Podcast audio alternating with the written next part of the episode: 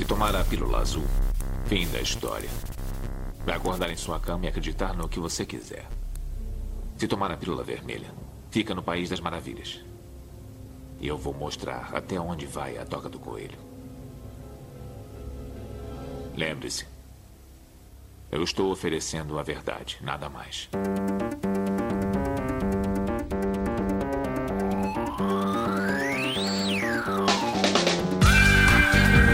Magicando. Praise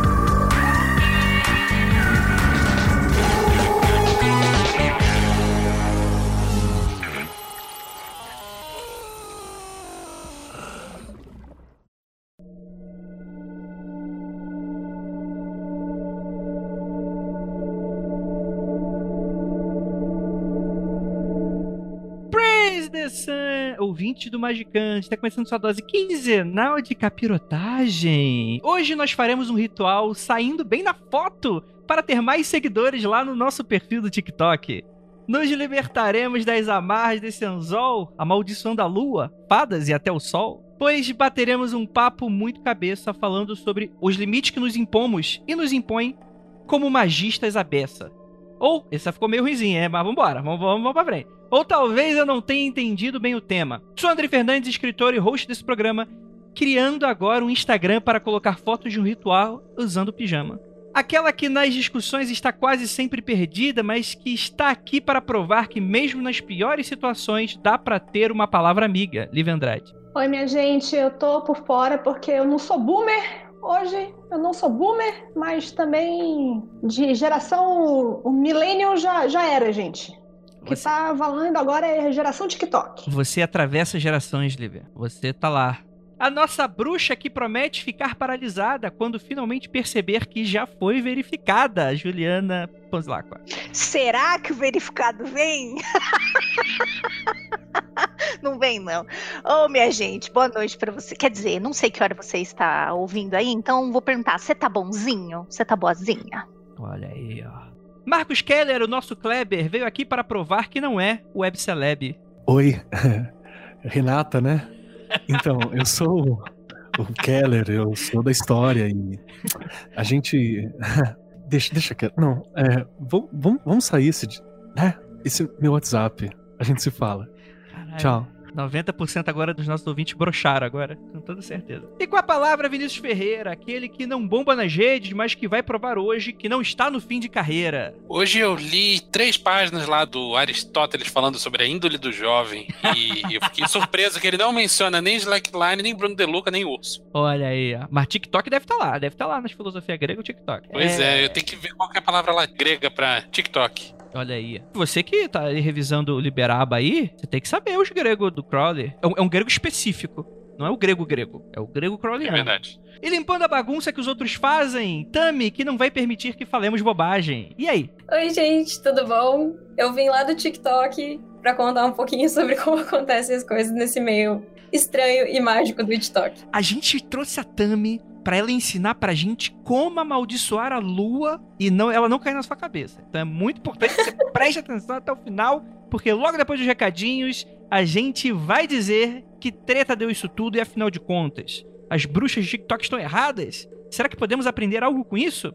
Vinícius Ferreira disse que sim e me convenceu a gravar esse tema, então vamos descobrir, porque eu também não sei. Bora lá pro recado.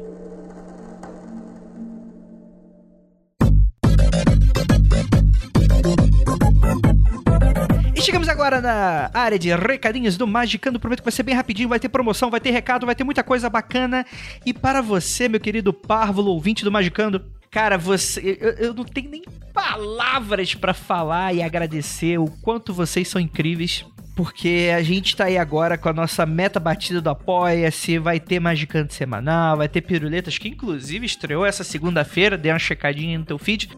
Galera, vocês não têm ideia. Tem um monte de gente perguntando, quando é que vai ter semanal, semanal, semanal? Calma, gente, porra, essa porra não é, não é- é pão na manteiga, não, cacete. A gente precisa se organizar pra produzir as coisas. Então, assim, a gente tá gravando já toda semana pra gente já entrar no ritmo. Então, no mais tardar, no final desse mês ou no comecinho do próximo, a gente começa com ritmo semanal, tá bom? A gente vai avisar vocês. E, cara, lembre-se, lembre-se, lembre-se que a gente tá pegando impulso pra dar pulos cada vez mais altos.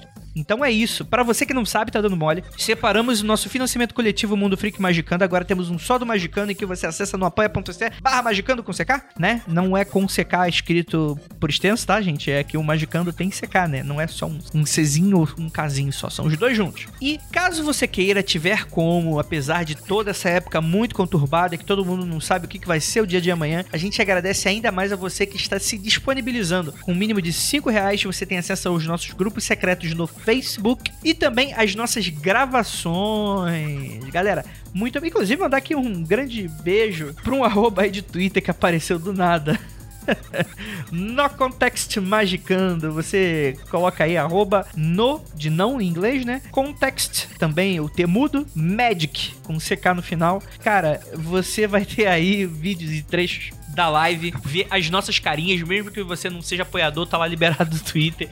Tem alguns trechos maravigold aí. Muito obrigado. Eu não sei qual foi o vídeo que fez, não, mas gostaria de mandar um grande abraço para você, meu querido ou querida, que está aí com a gente também. É... Gente, recadinho para você da Penumbra. Seguinte, cara, aproveita que se você não tiver nada da Penumbra, agora você vai ter. Porque olha só o seguinte: quem disse que mês de agosto é mês do desgosto? Agosto, na verdade, ouvinte, é mês do cachorro louco. Não tem feriado, tá todo de saco cheio de ficar em casa, já teve explosão, vacina falsa, noticiário não ajuda, mas não precisa ser só derrota, né? Porque a Penumbra tem uma notícia especial para você. Queima de estoque! O livro Paulo Mayombe, do Nikolai Frisvold, está com um descontaço que você não vai ver em nenhum outro lugar. O preço dele de capa é 78 lelecos, mas você consegue comprar ele agora por 20 conto. É pra acabar mesmo. E a promoção só vai até enquanto durarem os estoques. Então, galera, corre. Se você não sabe do que se trata o livro, o Palo Mayombe é uma prática mágica e religiosa de origem africana que se estabeleceu em Cuba e que, ao contrário de muitas outras que vemos por aqui no Brasil, foi muito pouco afetada pelo cristianismo. O autor, o Friswold, além de iniciado e praticante,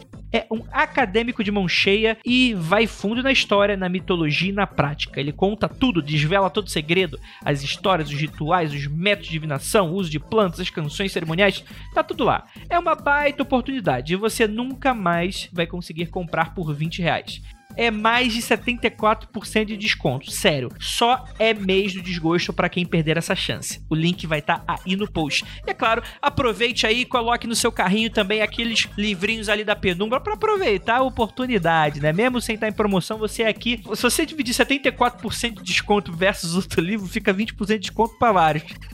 Você coloca tudo no carrinho. Aproveitem que é muito bacana. Eu tenho um livro, garanto a qualidade, é muito bacana e tal. Principalmente para você que é trevoso para você que é curioso para saber o que, que acontece fora da Terra Brasilis, afinal de contas, né? Só tem Witch Talker, só tem essas coisas doidas de amaldiçoar lua, tem muito mais coisa, muito mais coisa rica. E também para você que gosta de magia de verdade. E, gente, gostaria muito de agradecer a sua presença aqui, a sua audiência. Pedir desculpas, é, é, é, o, desculpa se eu te ofendi. Esse episódio aí tá muito louco, ele tá muito alucinado. Então, a gente debate várias coisas, a gente faz algumas provocações e tal. E a, o objetivo aqui, primeiro, não é ofender ninguém, né? É, o segundo não é mudar o axioma mágico da humanidade. Nada disso, gente.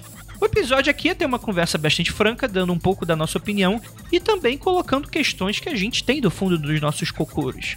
E é claro que a gente agradece para você que entende e discordando ou concordando entra na discussão, né? Vamos lembrar que o Magicando a gente tem a nossa área de comentários e que lá você pode deixar o seu feedback, é claro, né? Obviamente com toda a educação do mundo. Senão você vai ser chutado pelo martelo do, da justiça aqui. Então, gente, muito obrigado. É aquilo e bora falar sobre maldições e TikToks. E... Ai, meu Deus do céu, o que, que será que vai sair desse episódio?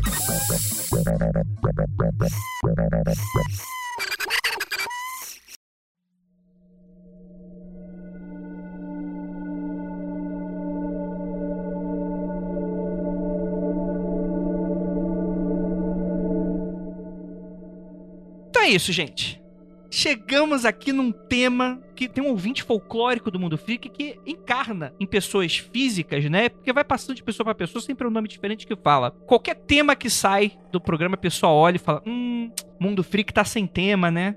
É o cara que ele é o. Ele prevê ali a desgraça de que, tipo assim, a gente só tá gravando tema ou apelativo, ou que não é um tema de verdade. Eu acho que talvez. Sommelier de assunto Sommelier de assunto. sommelier- de assunto, tava sem assunto, né? Teve um agora que falou: Nossa, Andrei, nada a ver isso com podcast. Foi o podcast lá entrevistando o Paimon, lá, grande músico, abraço Paimon. Aí eu falei: Meu amigo. Episódio 5 do Mundo Frio Confidencial era de entrevista. Do que, que você tá falando, seu maluco? E aí, não, veja bem. Eu sei né, de uma bem- coisa. Fazer uma pauta ninguém faz, né? É, Fazer uma pauta bonitinha, É, enviar pra é gente, não faz, né? Mas é que o Magicando aqui, ele é as Olimpíadas do Faustão do podcast. A gente vê o quanto tempo a gente dura sem levar um tombo.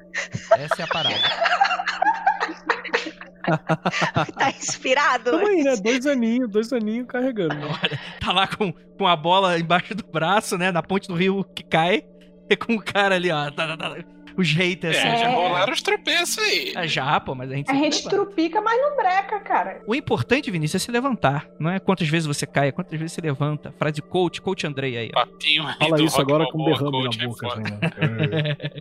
Gente, sério, agora o papo é sério e tal. Isso é algo que, pra quem não sabe está dando mole, vamos dar um pequeno, um pequeno resumo do que aconteceu, porque o que chegou pra gente foi sempre a critério do meme, né? Sobre, ah, soube que tem umas bruxas americanas, sei lá o quê, que decidiram amaldiçoar a- as fadas, a lua, e foi até um questionamento válido que fizemos no nosso último episódio. Juliana Linda, você, eu gostaria depois que você repetisse o questionamento que você fez, falou, pô, bruxaria tem total a ver com lua, né, fada, o que que fada tem a ver com isso? Putz, por que que, que que isso tem a ver, né? Tu vai amaldiçoar o bagulho que mais te guia que você, né? em- não estou dizendo todo o tipo e todo, porque temos um milhão de linhagens, mas é um- uma coisa bastante importante que você presta bastante atenção. Rapaz, o que, que será que aconteceu pra você amaldiçoar o negócio que tu mais trabalha? Fiquei curiosa, fiquei curiosa. Exatamente, exatamente. Então vamos lá, você que tá mais inteirada, Lívia Andrade, que que aconteceu exatamente? Ué, eu sei o que todo mundo. Não, não me adentrei profundamente na área dos, das Witch Talkers, mas pelo que eu entendi, TikTokers. Witch Talkers. Fantástico. Um ambiente dado a muitas tretas, porque, enfim, internet. Um grupo decidiu amaldiçoar a pessoa que estava descrevendo a situação, estava dizendo que eram é, noob witches, pessoas que não sabiam muito bem. Tipo assim, não sabiam melhor o que fazer do, do tempo vago delas, decidiram amaldiçoar as fadas. Aparentemente ninguém morreu. Aí disseram assim: pô, vou fazer pior agora. Vou amaldiçoar a lua. Aí foram lá e amaldiçoaram a lua. E o cara tava falando, pô, você vai amaldiçoar a lua, a lua tem a ver com Artemis e Tararéu. Artemis é irmã de Apolo, Apolo é o, o deus da medicina também, né? Vai fazer isso no meio de uma pandemia, isso vai dar errado, não sei o que, Tararéu. E que agora eles, estavam dizendo assim, ah, ele não gostou de amaldiçoar a irmã dele? Então agora vou amaldiçoar o sol também, porque eu sou foda. Aí você fica a pergunta, né? Tipo assim, isso era um Witch Talker falando que haviam outros Witch Talkers que ele estava considerando como Noob Witches. Ele, Witches. ele, enquanto Baby Witch, Ai, meu Deus. Baby estava dizendo que haviam Guimarães Noob Rosa fica orgulhoso, né? Pera, tem- tem- tem muitos estágios. Vai. Peraí, o Noob Witch seria o primeiro, acabei de chegar no rolê. O Baby Witch é que já sabe um pouco. Isso. Tá. É, é, aparentemente, o Witch Talk, pelo que eu entendi, por favor, me corrija. Então, Oh. eu, Vai lá, vai lá, manda aí. Socorro, Teve- por favor, né? a primeira pessoa que começou a falar sobre a maldição da lua foi um perfil que apareceu chamado Moon Hexer. E aí foi um cara, ele apareceu contando que ele era o Baby Witch, tipo, as pessoas me chamam de Baby Witch, mas eu consigo amaldiçoar a lua e irritar todas as bruxas do TikTok. Aí, o pessoal Parabéns, conseguiu, né? Meio que isso virou uma coisa do, do pessoal ficar, tipo, todo mundo comentou sobre e foi aumentando, e foi escalonando. E aí, do nada, ah, os deuses já estavam tristes, a lua estava danificada, a gente tinha que proteger a lua, e foi escalonando cada vez mais. Só que o pessoal que amaldiçoou a lua não é o mesmo pessoal que amaldiçoou os féricos. É tudo gringo, mas o pessoal que amaldiçoou os féricos, pelo que também foram contando, esse eu não achei a origem, o primeiro arroba falar disso. Mas dizem as histórias de que era um grupo tentando, de Baby Witches, tentando aprisionar um férico. E não conseguiu. E aí eles decidiram amaldiçoar todos os féricos. O que, que é o férico que ele tá definindo? Porque então não é fada, fada tipo todas as fadas. Eu tô amaldiçoando Não, um- uma férico, estirpe específica de férico. fada? É, o- o Férico que é um, um- um adjetivo para você falar das fadas. Não, não é. Essa é a parada. Eu achei que era também, mas aparentemente Ah. não é. Então, esse grupo, eles amaldiçoaram os Defei. E aí eu peguei a informação com a Mari, que é uma druida, e ela, né, falou que é os, os Defei, eles são um grupo de, de féricos ligado à cultura celta. Hum. Desse grupo que amaldiçoou os Defei, dizem que tem uma menina que morreu, porque o deus da caçada selvagem, que tem um nome muito complexo agora. Bom, eu, já, então- eu já ia falar. Vocês estão amaldiçoando fada, eu vou pegar pipoca, bicho. Mano, filma vou manda. Eu já tô é. comendo pipoca. Caralho, mano, mas que merdeiro. Quando você acha, né, que a internet brasileira tá de parabéns, você vê que o mundo tá de parabéns, né? Não é uma coisa exclusiva. Não, a- a- no, no Brasil estamos só contando histórias, né? É os gringos que estão fazendo essas merda grande. Sal grosso em tudo. Brasileiro, você pode reclamar de tudo, mas o brasileiro tem duas coisas. Primeiro, que o brasileiro é esperto. Por mais burrados que faça, o brasileiro, ele é tonto, mas ele não é otário. Então ele fica, ele fica esperto. Eu não sei. Exatamente. É a segunda. é, Eu não sei, eu não sei. ele é tonto, mas ele não é otário. E É, o segunda brasileiro sabe que todo dia sai de casa, né? O malandro e o mané. O brasileiro tem certeza que ele é um malandro, mas normalmente ele é um mané. É, mas, cara, o que dizer? Porque assim, antes de qualquer coisa, beleza. É. Eu não sei o que dizer, porque. Não sei, eu... Uma salva de palmas, vamos Uma fazer uma salva de palmas, uma salva de palmas. Então quer dizer que já botaram história até que gente morreu por causa disso, Tami. É, tá, tá indo assim. Aí essa do sol, pelo Hum. menos não, não chegou na minha bolha ainda, né? Não fiquei sabendo. Como o TikTok, ele te joga as coisas na For You, né, em uma página só, tu não consegue acessar perfis com muita facilidade. Então a gente tem que esperar chegar na bolha pra comentar os assuntos. entendi. Mas aparentemente tem não tem brasileiro nisso. É só os gringos que estão. E, e, e os BO brasileiros? Tá, como é que tá? A, peraí, a rede de Witch Talks com Baby Witches cheia de Noob Witches do TikTok brasileiro. Olha, eu vou arranjar treta com muita gente aqui. Então, se não quiser, tudo bem, não tem problema. Não, se não Não, quiser, não. aí eu nem chamava você. Você pode só citar querer os sim. fatos, deixa que a gente julga. É, você pode Tá falar das pérolas sem citar as ostras. Tá bom. Eu acho que eu vou começar com a nossa. exaltando a nossa loucura nacional, a nossa moça reencarnação de Lilith, que também é uma pomba gira em vida, a chama gêmea de Satanás, e fez um trabalho com o Kali que acabou com o karma do mundo. Aí sim. É o que, meu senhor? Se você. Peraí, vamos por partes. Calma, calma. Ela diz que ela é a reencarnação de Lilith. Então Sim. tá bom, a gente tá supondo que reencarnação e Lilith em algum momento se encontra. Tá, É, que mais, Lilith? Ela, Vai. ela define qual Lilith que é essa? Tipo, é a Lilith, aquela tipo lá de trás, ou é a Lilith capeta? Ela não fala. Ela, ela diz que é a divindade.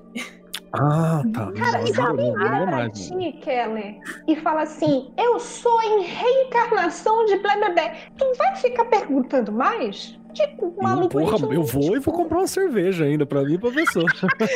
Ah, Pera aí, vem cá, me conta mais. de- Pomba gira em vida. Como que é isso? Explica pra mim, assim. Então, ela fez um vídeo falando sobre que ela sofreu muito nas vidas passadas e ganhou o título de pomba gira em vida. E isso tudo a gente tá falando da mesma pessoa. Tá. Eu espero a qualquer momento. Rapaz, eu vou baixar o agora. Eu espero a qualquer momento essa pessoa descobrir que ela também é reencarnação de Crowley. E ela acabou com o karma do mundo. Como é que é isso aí? Ela tretou com Kali, foi isso? Peraí que eu perdi. Não, ela, ela desenvolveu um trabalho com Kali e acabou com a roda de karma do mundo. Agora é- todo mundo paga o seu karma em vida e não nas, nas Ah, próximas vidas. Ah, com Sansara, a roda de Sansara foi pro Acabou caralho. Caralho, ela Cancelaram acabou Sansara. Sansara. Tu é bichona, não. Não foi isso, não. Tu filme fala ao O mesmo tempo, Sansara- rapaz. Sansara tava lá longe. O que, que ela foi? É, Ela lá dá uma laçada no Sansara, foi puxando, foi debicando o Sansara. Aí jogou o Sansara pra aqui dentro. Ou seja, a gente vai passar uma geração de Mad Max. Não vai acabar o Corona, vai ser pra sempre essa Ah, entendi. Sacou? Então a gente vai, a gente vai passar por. A gente vai tudo. Tudo. Morreu é Buda direto. Buda Não, não, direto. você vai direto pro Avatarang, né? Vai, vai ser, vai ser cometa ao contrário. Vai ser só cometa subindo, assim, ó. O ser humano vai morrer, vai subindo. Vai, vai ser levando. Ai. Cara, mas é muito doido. Mas assim, é, é, muito, é muito legal isso e tal. Mas quando a gente pensa nesse É tipo muito coisa- legal isso e tal. É muito legal. Tudo isso é muito show de bola. É muito show de bola. Mas dá pra ver que, eh, assim, existe uma certa desconexão dessas coisas. E obviamente que a gente tá indo no chorume, né? Na coisa mais esquisita, né? Esse tipo de maluco não é exclusividade do TikTok, Sim, é né? Sempre ia teve falar. esse tipo de maluco meio esotérico em todas as mídias. A diferença é em que aqui- onde essa pessoa vai, vai se pronunciar. Me, me ocorre aqui como exemplo a maluca lá de Niterói, que, cara, a maluquice é tão grande que eu não me lembro qual que é. Mas era nesse naipe, assim. Era a mulher que era fada e ao mesmo Fada, tempo sereia, tudo ao mesmo tempo. Maravilha. Eu só quero falar que, pra citar, eu tenho, eu tenho, eu sou obrigado por contrato com, com o Mundo Freak. Sempre que a gente fala sobre todo lugar tem esse tipo de idiota, eu preciso citar o Humberto Eco dizendo que a rede social deu voz a uma legião de imbecis. É, ah, bom, rapaz. pensei que tu ia chamar o Humberto Eco de idiota. Eu tive um momento da adolescência em que o Humberto Eco falou isso, eu tava lendo Pierre Levy, aquele otário, e tava, não, mas a rede é maravilhosa, olha as possibilidades. Ah, Humberto Eco é um velho. Não, o cara tava certinho, mano. Então quer dizer que eu não consigo, por exemplo, acabei de instalar. É verdade, gente. Quem está assistindo a live está vendo que eu acabei de instalar o TikTok. E aí, ó, ele já me deu escolha seus interesses. Eu não posso seguir a sua arroba, por exemplo, Tami? Eu não tenho essa possibilidade? Pode, pode começar a seguir a arroba. Ah, tá. O algoritmo do TikTok ele é muito confuso. Então, tu tem que começar a curtir vídeos relacionados ao tema que tu quer receber. E aí Ah, ele vai, e aí começar ele a vai- pra te mandar. Tá bom. Então eu vou tentar filtrar aqui nos interesses já. Pra chegar as coisas, o TikTok em mim, hein, gente? Olha aí, ó, vai. Vamos lá. Desculpa interromper, mas é só pra dizer que eu estou fazendo isso pra entender Começa melhor, ó. curtindo Lilith, depois vai pra Pombagira e a gente se chega lá. Eu É. não quero seguir a Tami, não esses doidos aí. Então, mas, mas isso que o Vinícius falou, ele é, ele é extremamente correto, né? Tipo assim, eu que não sou do mundo mágico, não sou de Hogwarts, não recebi a cartinha quando fiz 11 anos, eu só sei de histórias, né? Gente que toma ayahuasca como se fosse Nescau todo dia, gente que dá, dá ayahuasca pra cachorro, gente que, enfim, é, faz personagem de RPG judeu e o cara acha que o cara virou a mesma parada, enfim, dá golpe na- nas pessoas e tal. Tantas pessoas aí dando golpe umas nas outras, né? Sai esses guru muito doido e tal. Então, assim, é claro que quando a gente fala do TikTok, eu acho que até é, eu vou, vou dar uma defendida aqui na, na parada, é que existe muito desse ranço da galera que é velha, que passou do tempo, tá mais o, tá uma uvinha passa. E aí tem, tem uma galera que ela não consegue mais absorver. A esponjinha, quando você é criança, você é esponjinha, essa esponjinha tá velha largada atrás do micro-ondas. Só tem radiação e sujeira ali. Um adendo pra isso que você tá falando. Vai ser a Tem primeira uma hora que a gente cansa também da quantidade de canais. Uhum.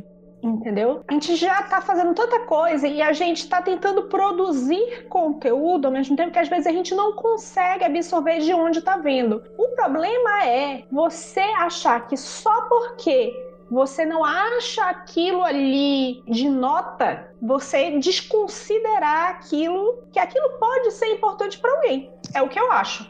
Eu quero acrescentar uma parada também que vai nessa. Vai na rabeira do que a Lívia tá falando, velho. Porque a gente gera conteúdo, beleza? Todo mundo que tá aqui, a gente gera algum tipo de conteúdo. A Ju, quem não, tem que acompanhar ela lá no Instagram, que você vê que ela tá sempre falando umas paradas. Teve uma conversa que ela falou sobre a diferença da espada de São Jorge e espada de Santa Bárbara recentemente, né? O Andrei tá sempre gerando conteúdo aqui também. eu Posta, tô fazendo uma parada. É, tá aí. A Tami tá gerando conteúdo, né? Vinícius e Lívia estão gerando livros, conteúdo em outros formatos e por aí vai. Então a gente tá sempre gerando conteúdo. Tem um problema também, na verdade tem uma série de problemas, mas eu vou citar dois, assim, que tá nessa rabeira do que a Lívia tá falando. A primeira delas é o ato de eu querer gerar novidades. Isso é foda, né? Porque principalmente quando a parada vira tua fonte de renda, aí é desgraçado porque você fica meio que escravo daquela parada, tá ligado? Sim. Então eu tenho que estar gerando novidade, eu tenho que gerar, eu tenho que fazer isso, eu tenho que fazer aquilo. E a questão de você estar preso ao algoritmo piora isso ainda, porque você começa a ter que. Você fica, vira escravo daquela parada, né? Sim, eu tava, eu tava vendo uma mensagem do, do João Carvalho, um abraço pro João, e era uma parada que ele tava falando assim, como títulos esdrúxulos no YouTube chama. Então ele vai, tipo, colocar um comi meu cocô e começar falando de Hegel, saca? E foda-se, vai estourar lá em cima a parada e só botar comi meu cocô, que é o que é isso que a galera vê. É isso que vai pros trendings. Né? Então, aí, eu- de novo, eu volto pra essa parada. A gente fica, corre o risco de ficar tão escravo, tanto do personagem, quanto da necessidade de gerar conteúdo, que você fica um imbecil, cara. E aí Sim, tem é. um outro problema, que é o problema da bolha. Isso é uma parada que vira e mexe, às vezes eu converso com uma galera, a galera fala assim, ah, Keller, nossa, vocês são acessíveis e tal, isso é legal e pá. Então, a gente é acessível porque, sinceramente, foda-se que a gente fala pra 30 mil pessoas, pra 40 mil maiado, pra 10 mil maiado. Foda-se, eu ainda tenho que sair da minha casa, eu tenho que ir ali no mercado, eu tenho que conversar com o tiozinho, eu tenho que tomar cuidado pra não pegar corona, tá ligado? Então, por quê? Porque eu não vivo na bolha, e assim como vocês também não vivem na bolha. O Andrei tá lá pegando coisa na porta, Vinícius e Venâncio e Dona Lívia, são três pessoas, eles vai resolver outras coisas, a Ju tem as paradas dela, a Tami tem as paradas do dia a dia. Então o que acontece? A gente tem que forçar essa furada da bolha, porque senão a galera tá falando, nossa, que foda que, que isso é que você tá fazendo. Aí pronto, junta a necessidade de gerar conteúdo e a ilusão de gente que admira por algum motivo, você fica completamente imbecil, cara. Esse Mas, é o problema sim. da galera do YouTube também. Mas, mas só pra gente também não ficar muito preso nisso, porque eu acho que o, o- legal do Magicano também é a gente fazer uma discussão de como isso magicamente afeta e tal, e o que, que a gente pode tirar disso tudo. Mas só pra finalizar então, uma coisa legal também é o seguinte e tal. E é, é um debate que eu queria trazer pra mesa, que é o seguinte: magia e redes sociais é algo meio polêmico, né? Porque você tem lá aqueles. Ah, os verbos lá, não sei o que lá, um deles é calar. E aí a gente entra numa, numa, numa geração que coloca ritual no Instagram. Posso falar aqui um depoimento em primeira mão aqui de como isso é bizarro. Antes de eu fundar, junto com a Lívia, a editora, Penumbra, eu não fazia ideia de que existia gente na internet falando sobre magia.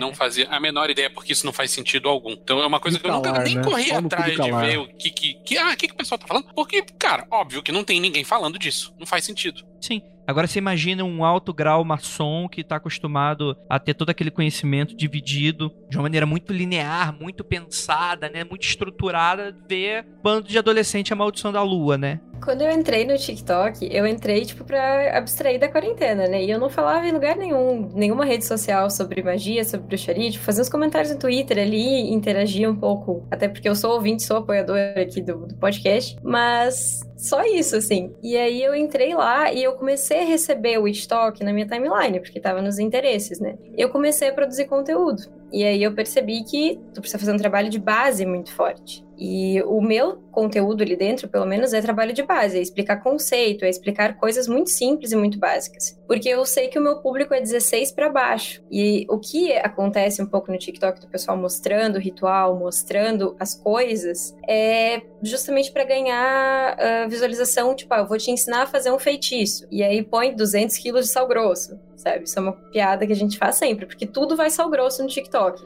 É que às vezes vai fazer churrasco também, né? Tem que aproveitar ali. Tá grossa cara. E normalmente quem faz conteúdo falando e explicando o básico tem muita dificuldade de engajar na plataforma. Então a gente tem que dançar, a gente tem que botar musiquinha de fundo pra gerar engajamento e assim vai indo. Tem um lance que isso é eu, eu vou fazer uma relação aqui muito doida que talvez possa demonstrar isso de outra maneira, né? Aquela velha história que eu, provavelmente foi alguns de vocês que compartilhou, se não tô compartilhando essa a história de alguém e tal. Uma vez em um terreiro, alguma coisa assim, a pessoa foi lá visitar a entidade, fazer umas perguntas, a entidade tirava tarô e a pessoa ou percebeu, ou a entidade falou que, tipo assim, a entidade não precisava do tarô pra falar as paradas que tava falando.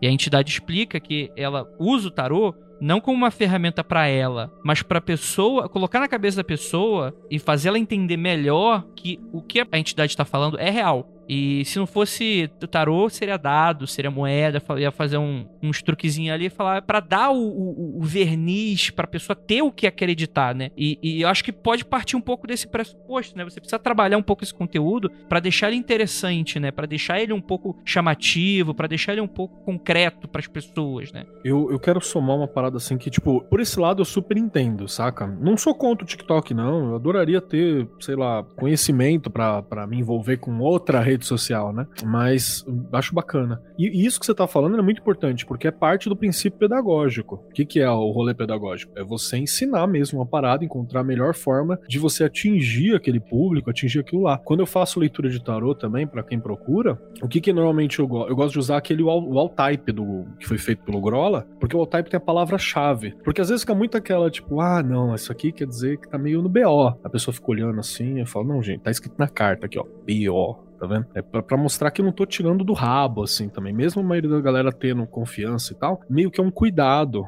que, que você toma. E eu entendo isso estar presente no rolê do TikTok, eu acho ele assim mega importante. O que é foda mesmo é essa necessidade, né, de você estar tá fazendo algo, eu tenho que fazer algo que seja mais mágico e mais visual, mais bonito, mais, mais complexo, é, né, mais... mais daqui a pouco o nego tá, tá fazendo a roupa ritualística da Golden Dawn de Anubis, tá ligado? Que o cara botava máscara, cabeção e tudo completo, se já não tem. Ou seja, o TikTok vai virar um magão tradicional. Ah, mas é linda, hein? Cinto de couro de leão, é isso? Ah, não, total. Tô falando, julgando errado, Tami? É, é meio isso mesmo. É meio isso. E se valoriza dentro do TikTok muito aquela estética do Pinterest. Então, os altares têm que ser super elaborados, tem que estar super na mesma paleta de cores, tudo tem que ser muito caro, as pessoas têm que ter cristais gigantes, sabe? E eu faço muito uma tentativa de desconstruir, pelo menos para quem me segue, esse estereótipo, porque tem muita gente que chega para mim assim falando, tipo, nossa, eu não tenho como comprar um tarô de 200 reais, ou Vira eu não um tenho problema, como montar né? um altar na minha casa. E aí, tipo, eu tento explicar como a pessoa pode fazer um altar sem precisar de nada, coisas nesse sentido, assim. Tami, tem produção de conteúdo que vai além da estética? Tem sim, tem sim. Tem a hashtag Pagãos Unidos, que o pessoal começou a fazer, né, e me convidaram para entrar hum, recentemente, que é justamente essa produção de conteúdo mais falado. Então a gente pega, deixa a musiquinha tocando de fundo e aí desenvolve conteúdo em cima dela. E normalmente a gente combina de fazer pautas semelhantes, né, para todo mundo estar tá falando no mesmo tema, no mesmo período de tempo. Muito bom. Isso é muito é muito bom. legal, né? Porque você estuda por várias palavras, vários professores falando sobre um mesmo tema. Talvez você não entende um falando, você entende o outro. É, Mas... tem uma limitação de tempo também, né? Que tem, sei lá, de 15 segundos ou sei lá quantos segundos. É, é, são vídeos de um minuto. E o pessoal não gosta de vídeos em muitas partes. Então a gente tem que acabar resumindo muito os temas ou falando muito rápido, abusando dos cortes para conseguir fazer a informação caber em um minuto. Cara, isso é muito doido quando tu para pra pensar da galera defendendo ler 950 páginas do Elifa Levi pra aprender magia. Então, e é, essa, essa é exatamente a minha próxima pergunta. Obviamente, que quem defende com unhas e dentes a leitura né, de 900 páginas do Eliphas Levi não está no TikTok. Eu acho que não está. Mas vocês que estão ali, a hashtag que você falou que você participa, o Pagãos Unidos agora e tudo mais, você ou alguém que você conhece do TikTok já sofreu assim alguma coisa tipo, ah, esse jovem que quer explicar o Liberaba, que é assim, em um minuto, nossa, que absurdo, acha quem é quem. Vocês recebem esse tipo de coisa dos viewers, ou seja, por, por mensagem, enfim, ou isso não chega em vocês? Eu queria saber muito sobre isso, porque assim, a gente tá falando aqui, ah, nós somos os brincando, né? Somos os boomers, não entendemos nada do TikTok. Eu tô aqui instalando o TikTok, o pessoal tirando o maior sarro de mim no, no chat aí dos apoiadores, falando que eu sou a tia Ju, que não sabe mexer no TikTok. Mas nós no Magicando já somos vistos com péssimos olhos, porque a gente já é moderninho demais. A gente já tá olhando as coisas de um jeito muito resumido demais. Isso chega até vocês, Tami, no, dentro do TikTok? Chega, mas chega normalmente de pessoas que são mais velhas, têm mais mais tempo de prática, tentam engrenar, né? Tentam começar a fazer hum. vídeo, não, não gera engajamento e eles começam a criticar hum. as pessoas que, hum. sei lá, já estão fazendo conteúdo. E é, aí rola algumas tretas, assim, porque assim, a gente tem que dançar, repete, a gente né? tem que botar a musiquinha, a gente tem que fazer porque senão nossos vídeos não vão pra frente. Se tu faz um vídeo só falando de cara lavada, três pessoas vão ver. Então tu vai ter que fazer balãozinho com fala, dançar, apontar, tipo, deixar a informação o mais mastigadinha possível. E aí pessoas mais velhas normalmente veem isso com muito maus olhos. É... é... a famosa dor de cotovelo. Não engajei nessa rede. Ai, mas por que essa novinha aí tá tão engajada e eu não? É isso? Mas é, é, é estranho. Pra porque... ser uma explicação mais antiga, é a pessoa dizendo que as uvas estão verdes. Não entendi, Lívia. Mas tudo bem, acho que não, acho que não é da minha é geração. queridinho. Eu não tenho culpa se você não tem uma educação clássica. Mais ou menos isso que acontece. E também outra, outra coisa muito doida é que tem o TikTok cristão. Então, o TikTok cristão Peraí, como é que é? TikTok. Tem a guerra santa acontecendo agora. Meu Deus! mano. E os amigos também batem nos cristãos e batem na gente. E aí a gente fica ali, tipo, Fantástico, meu Deus, esse submundo é Pesado, hein? Pesadíssimo. Eu tô me sentindo um, um- um- como é, fazendo aquelas etnografias na época da faculdade. É, isso é, é a mesma sensação. Você ouvinte, você deve estar sentindo isso agora também. É assim quando você entra em gnose ou quando você faz uma viagem astral, que você olha e fala, caralho, cuzão, onde é que eu tô? Caralho, cuzão, que porra é essa? É isso aí, Vi. É, é, é isso mesmo. É exatamente como ele tá se sentindo agora. Essa coisa toda que a gente tá falando da estética tem a ver com uma coisa que eu li num artigo que eu tava dando uma olhada antes de gravar.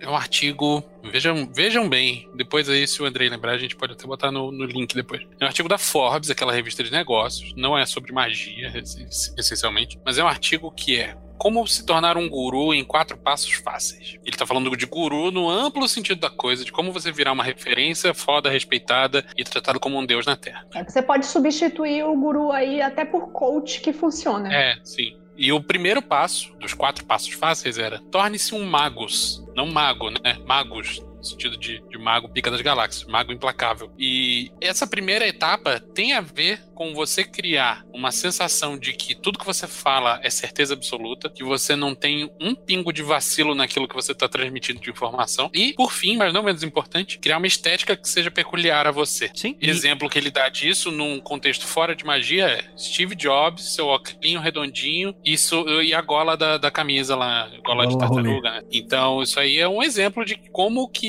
é, você criar uma estética que seja é, própria sua e, e distinta e claramente uma coisa que não é dos outros é o primeiro passo para você obter o respeito da- das massas. Eu acho que isso deve se aplicar muito no, no TikTok, que é uma coisa que preza muito pela estética, né? Então deve ter muito esse lance da individuação como um fator importante para você conquistar respeito. Faz bastante sentido. E a gente consegue ver ah, a ascensão de pessoas, pelo menos no, no TikTok, que se usam só da estética, ou que fazem, falam só feitiços. A gente teve um, eu vou dizer um desserviço muito grande feito recentemente, que foi o pessoal falando que o que eram sinais de divindade, que a divindade estava querendo trabalhar contigo. E aí, sei lá, sonhei com abelhas. Eu preciso trabalhar com divindade tal. E aí, tem criança tá tentando trabalhar com divindade, criança mesmo, 12, 13 anos, chega assim no inbox, tipo, ah, eu tentei trabalhar com divindade e tal, e agora, tipo, estou me sentindo sugado, tipo, o que que faz? Aí a gente senta lá e tenta resolver, né, mas 12, 13 anos, e aí pessoas que estão com 60, 70 mil seguidores fazendo esse tipo de conteúdo. Sim, entra o lance da irresponsabilidade que já era crítica, enfim, no YouTube. Cara, então, eu não tenho nem o que falar a respeito disso, porque, tipo, de vez em quando aparece aluno pra trocar ideia comigo,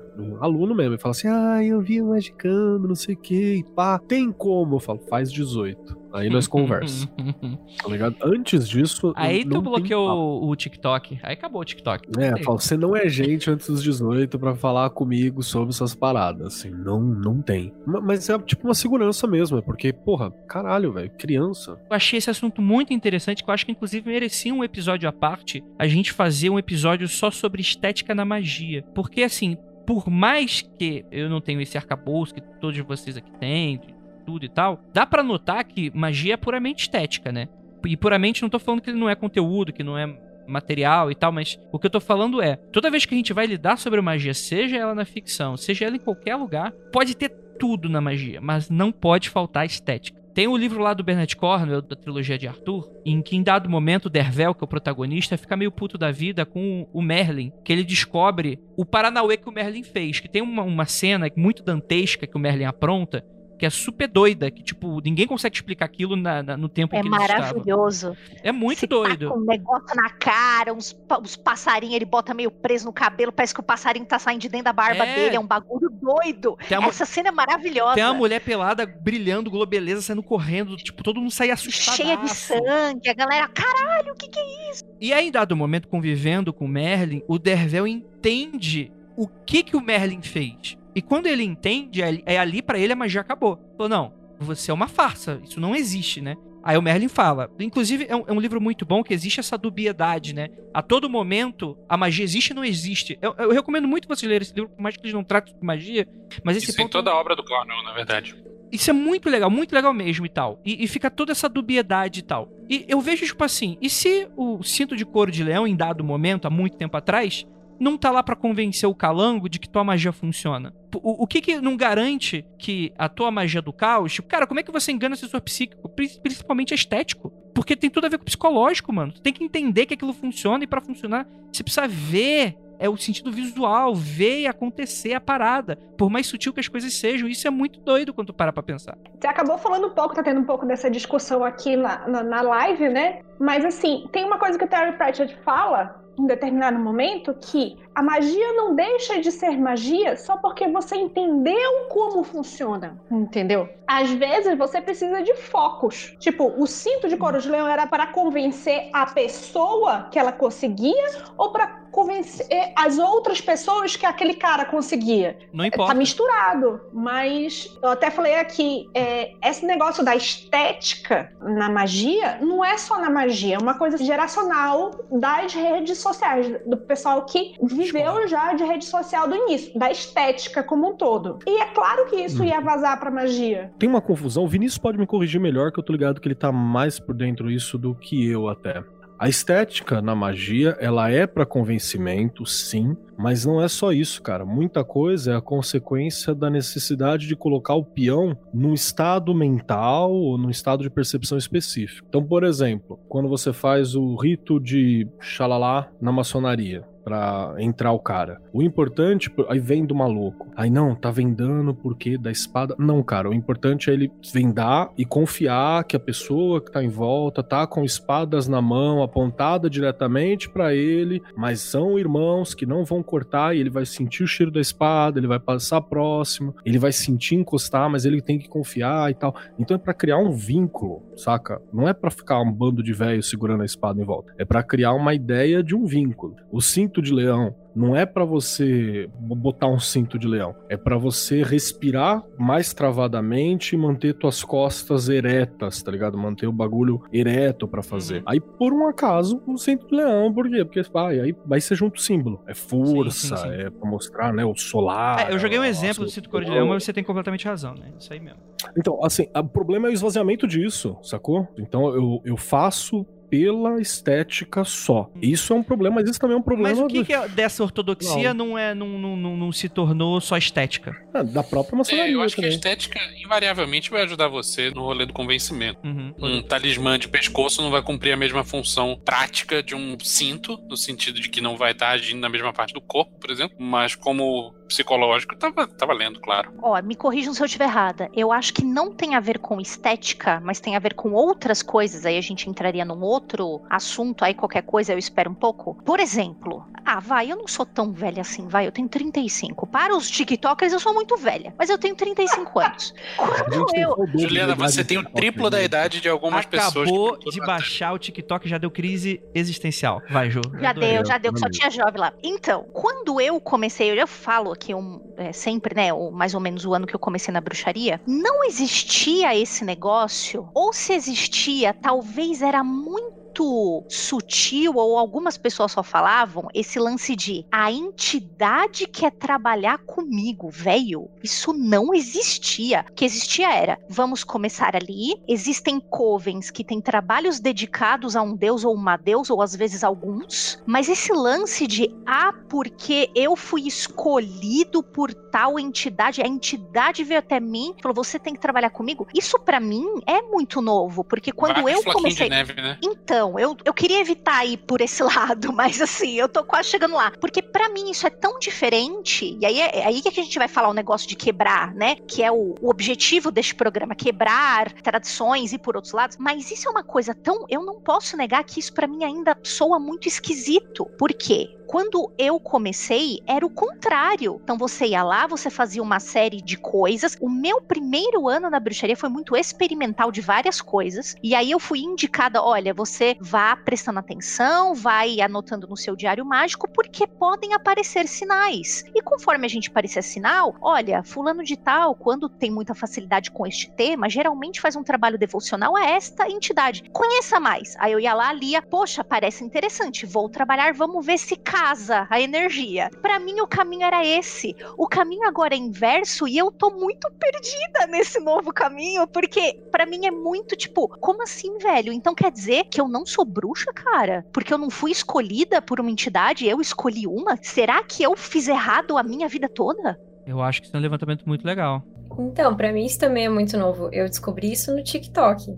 E justamente isso de sinais em sonhos é uma coisa muito do TikTok. É, é uma linguagem de lá que surgiu com os gringos, mas se popularizou no, no WitchTok BR. E eu, por exemplo, até, sei lá, duas semanas atrás não desenvolvia nenhum trabalho com divindade, com nada só comigo mesma. Então, para mim é muito estranho isso. Eu tô começando agora e eu já tenho 12 anos de prática. Eu tô começando agora a trabalhar com divindade. Você não tem 12 anos de prática, você tá... começou com, com 2 anos de idade, não é possível, você tem 20 no máximo.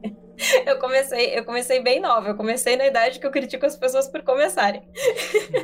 Mas, Mas, é que você critica porque você já esteve lá, fala assim, ó, oh, me lasquei, eu tivesse esperado mais um pouquinho. Geralmente é o que a gente fala, né? Mas, olha, eu me sinto um pouco mais abraçada quando você me conta isso. Tipo, ai, pra mim também é estranho. Você que está no TikTok me falando isso. Porque, Tami, eu me sinto hoje eu sinto que, sei lá, eu não tenho o que falar para essas pessoas, porque eu acho que a minha bruxaria para elas é errada. Então, assim, tipo, eu sinto que eu não, eu não tenho nem que falar, velho. Eu tenho que ficar aqui e ninguém me descubra, porque senão, sabe? Tipo, ah, eu sou uma fraude. Eu tô muito nesse naipe, assim, sabe? Mas eu acho que existe uma, uma questão interessante, talvez, que seja aí, que seja também essa questão do hábito em âmbito geracional, porque assim, eu não acredito nessa porra de geração melhor que a outra e tal. Cada um vai ter suas características positivas e negativas, né? Uma talvez que puxe muita coisa positiva e muita coisa negativa seja um pouco dessa coisa da pressa. Então quer dizer, você não escolhe o Deus para trabalhar e só daqui a 10 anos você começar a receber mensagem desse Deus. O Deus já te escolheu, você já tá trabalhando. E muitas vezes eu acho que isso vai deixar muito mal. E tu, quem for escutar aqui, galera mais tradicional, vai ficar de cabelo em pé, vai falar, como assim? Como assim a Tami tá, tipo, descobriu a parada há um mês, já tá falando dessa parada? Mas, mano, mas é assim. Daqui a um ano o TikTok às vezes não vai nem mais existir. E isso é muito difícil pra gente entender. E entender como válido às vezes, né? Eu acho que é aí que dá muito um pouco desses problemas. Eu acho que é mais válido ou menos válido? Lá, mano, experiência da pessoa.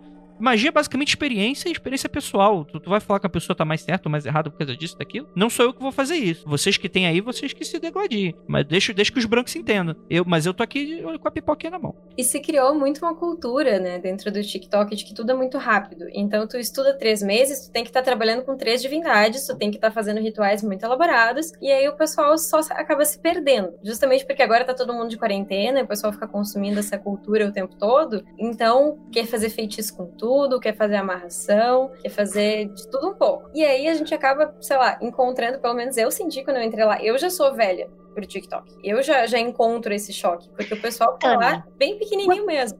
Quantos anos você tem? Perdão de perguntar. Você pode me dizer? 23. Posso, 20... posso ah, meu Deus, é um amor de pessoa, da flor da idade. Ai, que saudade Gente. dos meus 23. Eu tava fazendo muito merda nos meus 23, né? Você tá de parabéns. Você tá ajudando os outros. Eu tava, Você porra... Tá muito, porra, sim, sim. Tava muito louco. Eu tenho uma pergunta para a mesa, para os senhores bacharéis. Durante algum tempo, o, principalmente o Vinícius fala muito disso, que se ficou fazendo a magia mais, tipo, de você não estar praticando, de estar no sofá, as pessoas só estudam, é só através do livro, você só tem conhecimento de terceiros, é uma pesquisa de terceiro, né? Você vai ler um beijo Blavatsky. Um beijo para Blavatsky. E você não tem isso. E você foi de um pêndulo de que você via isso, vamos dizer, a magia boomer, e foi direto para uma magia que é o cara tá lá, descobri hoje, já tô fazendo amarração, já tô indo lá pro caralho a quatro, já tô. Opa, desculpa aí. Mão na massa e, e não tenho a teoria. O que me parece é que, que a pessoa não tem o estudo do, do, do que o, o porquê. O pêndulo foi de um lado pro outro com um todo. Nesse meio termo, normalmente no meio termo é que está a verdade em algum lugar, né? Na maioria das vezes. Mas o que essas pessoas que estavam desse lado ensinaram várias coisas para, vou dizer assim, eu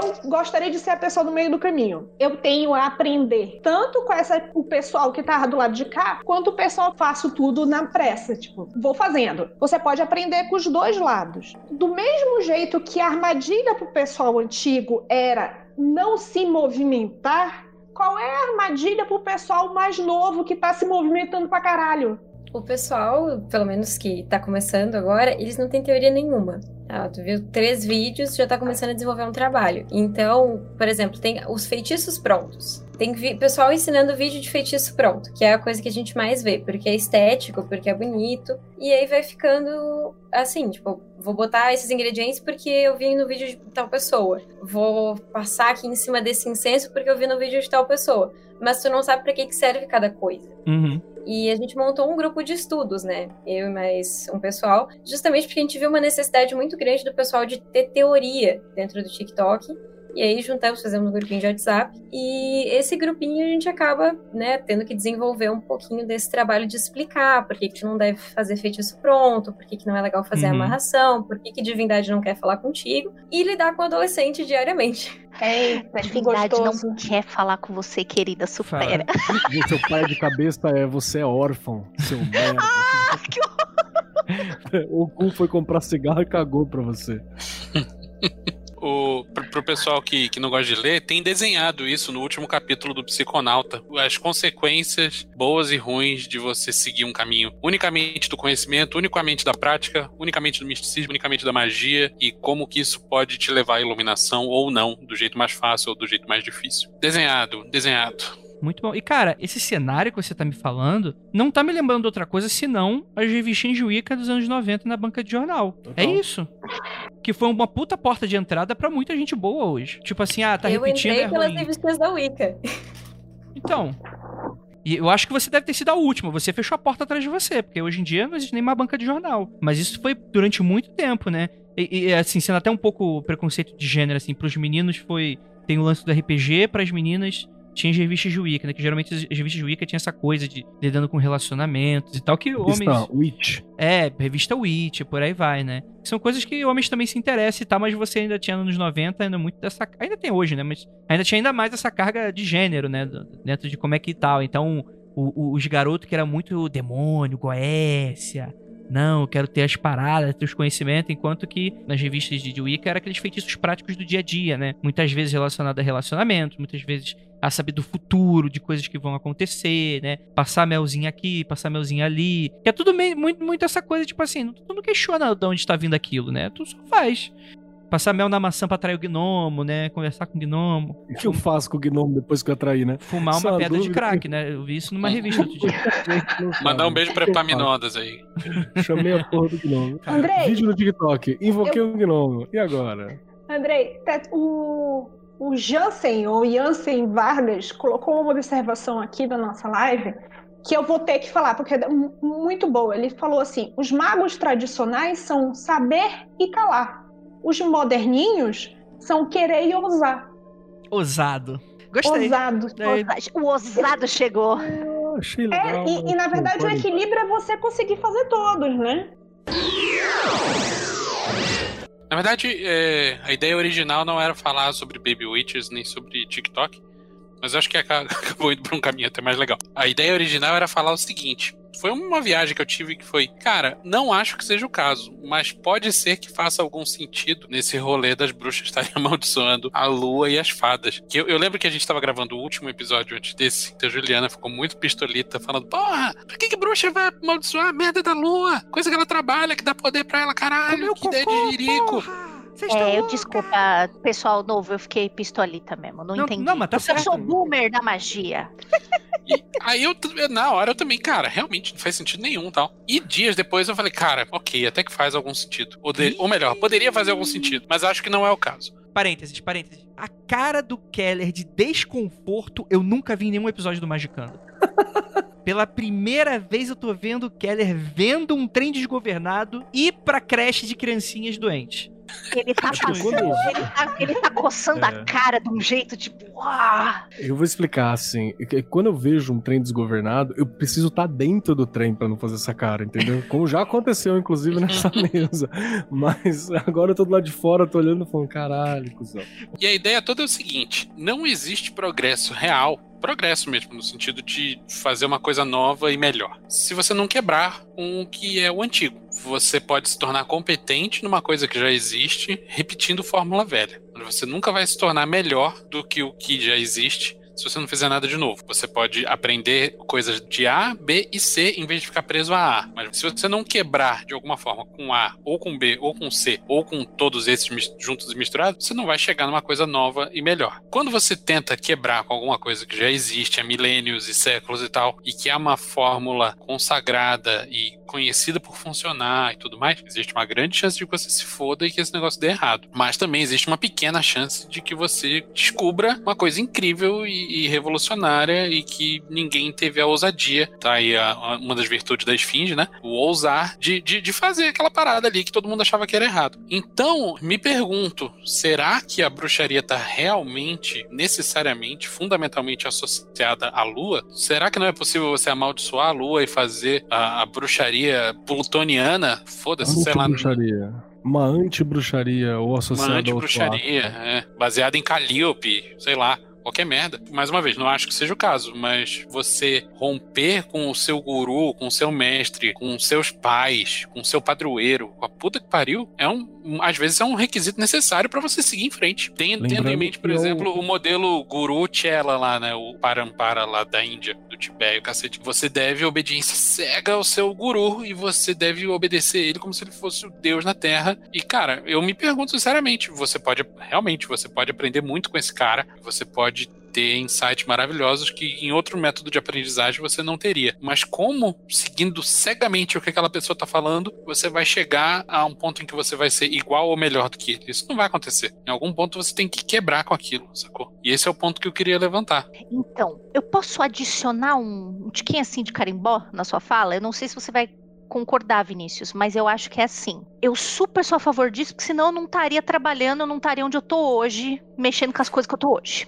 Mas, por outro lado, a pessoa não tem que ter também, assim, nem que seja um tiquinho assim de carimbó, de experiência com aquela coisa antiga para falar assim, cara, tá bom, eu trabalhei com isso aqui, eu entendi como funciona, eu entendi a engrenagem, e cara, eu acho que eu consigo fazer isso de um jeito mais rápido, eu consigo fazer isso de um jeito pulando etapas, porque eu entendi como é que é, e eu vou pegar um atalho. Não é que eu vou parar de fazer, porque o cara, se o cara já se fudeu lá atrás para eu poder tá fazendo um bagulho agora com segurança, muito obrigada, eu vou agradecer. Essa é a história história da humanidade, bicho. Eu penso muito na medicina quando eu falo dessas coisas. Então, assim, eu acho que também você tem que ter uma experiênciazinha pra, tipo, ó, eu entendi como é que funciona essa engrenagem, agora eu vou pular, mas não é que eu vou deixar de fazer, eu vou fazer de uma forma diferente. Quando você sabe que um caminho é seguro e você fala para um iniciante, só besteira, não faz isso não. Aí entra naquele meme lá do cara que tá com um pauzão do Egum na cabeça, né? Que a gente tanto ama esse meme. O problema né? nem tá na cabeça, né? O problema é a quadrinho seguinte que nem existe, né? O cara tinha que desenhar e o bicho pega.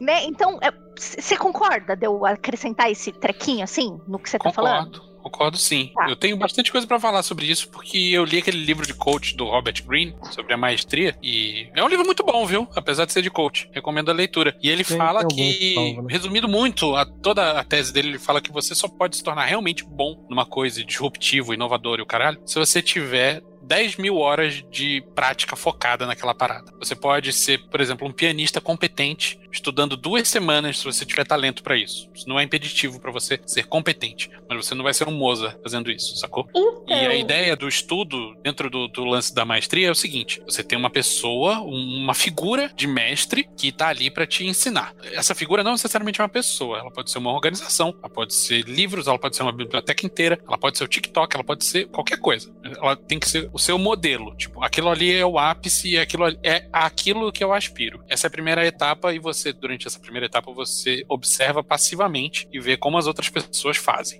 Quem sabe faz daquele jeito. Então você só observa, observa, observa. Depois de um tempo, você vai lá e você tenta repetir. Você tenta repetir o mais parecidinho possível com o que aquelas pessoas fizeram. Você vai, ao longo do tempo, desenvolver algum nível de competência básica naquilo dali até você se sentir confiante para passar para a terceira etapa, que é quebrar com aquilo dali, inovando e experimentando e fazendo coisas, estando sujeito a críticas de terceiros e sabendo que você pode errar e se fuder. Mas é uma coisa consciente que você só deve tentar depois de você ter conquistado algum nível de competência na prática, entre aspas, básica. Então, respondendo o que você falou de, ah, eu posso simplesmente arrancar essa engrenagem daqui? Não. Poder você pode. Vai dar certo? Provavelmente não. Mas se você entendeu muito bem como funciona aquele mecanismo e você acha que essa engrenagem de latão entorta de vez em quando que é melhor botar uma de aço carbono, porra, cara, parabéns. Aí você inovou e deu certo. Mas eu posso entrar numa parada também, não, perco fala não. Que eu, eu tô muito fechado com a Ju nesse sentido, que eu acho que o inovar é importante, mas eu tenho também um viés super acadêmico, fora do viés experimental pra caralho, entendeu?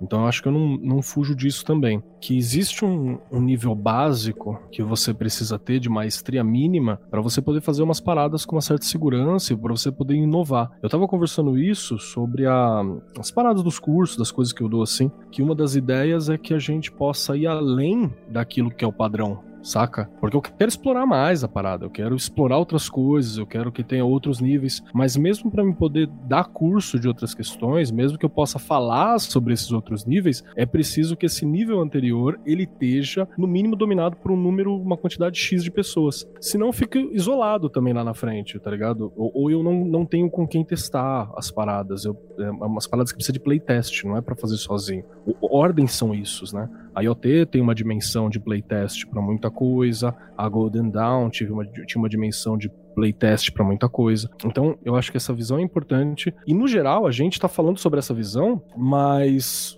provavelmente não tem nada disso na prática dessa galera, né? É só uma gente querendo ver uma coisa muito boa ali, um copo muito meio cheio. Então, o Vinícius está falando de uma inovação que é feito depois que a pessoa estuda bastante, entende. Pode acontecer essa inovação em qualquer área da pessoa do, do muito estudado. Do mesmo jeito que às vezes tem a inovação que acontece até por sei lá, tropeçar no negócio e a pessoa juntou Lé com Cré. Então, existem dois tipos de grandes artistas. O pessoal diz assim, que existem os artistas que são. Como é que eu vou dizer? Eu vou colocar comentários otakus aqui, tá bom?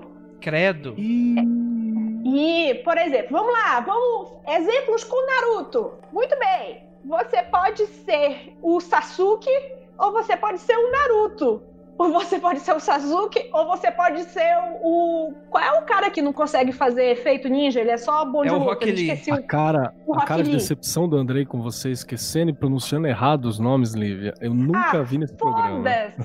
Eu nunca falei com ninguém sobre Naruto. É aquele negócio que você aprende Porra, graças a, Deus, a, uma outra língua só lendo. Você aprende uma outra língua só lendo, você não sabe pronunciar as coisas, entendeu? Pois é. Assim, tem a pessoa que vai ser excelente por esforço e tem uma pessoa que é o, o, gênio. O jovem faz inovações, às vezes, porque ele é um gênio ou porque ele simplesmente tropeçou no negócio. Ah, vou desconsiderar essas coisas inovadoras e tem alguma coisa só porque o cara é jovem ou porque tropeçou ou porque eu sinto meu ego é, diminuído porque o cara é um gênio e eu não sou, eu acho que não, você não tem que desconsiderar isso. A, a, essas duas coisas são raras, mas elas acontecem. A forma mais normal de haver evolução, tanto em medicina, engenharia, o cacete, é essa evolução de a pessoa estudou, desenvolveu a maestria e aí ela tenta aperfeiçoar. Mas de vez em quando surge a penicilina, né? Mas de vez em quando surge a penicilina, exatamente. Ai, de vez em quando surge o micro-ondas. Tami, aí eu te pergunto, você que tá lá no TikTok, você conhece a galera, você que tá trabalhando lá, você acha que esse questionamento que a gente tá fazendo tá lá ou não chegou lá? Ele chegou, mas eu acho que ele chegou só para o pessoal que está discutindo internamente, entre os criadores de conteúdo, não para o público. Porque tá. é, não é uma discussão que a gente consegue ter em um minuto, né? Sim, sim. Então, quem cria conteúdo já está discutindo. Oh, a gente precisa fazer assim, circular. Ó, oh, te indico esse negócio, a gente precisa falar desse livro. E esse papo existe. Sim.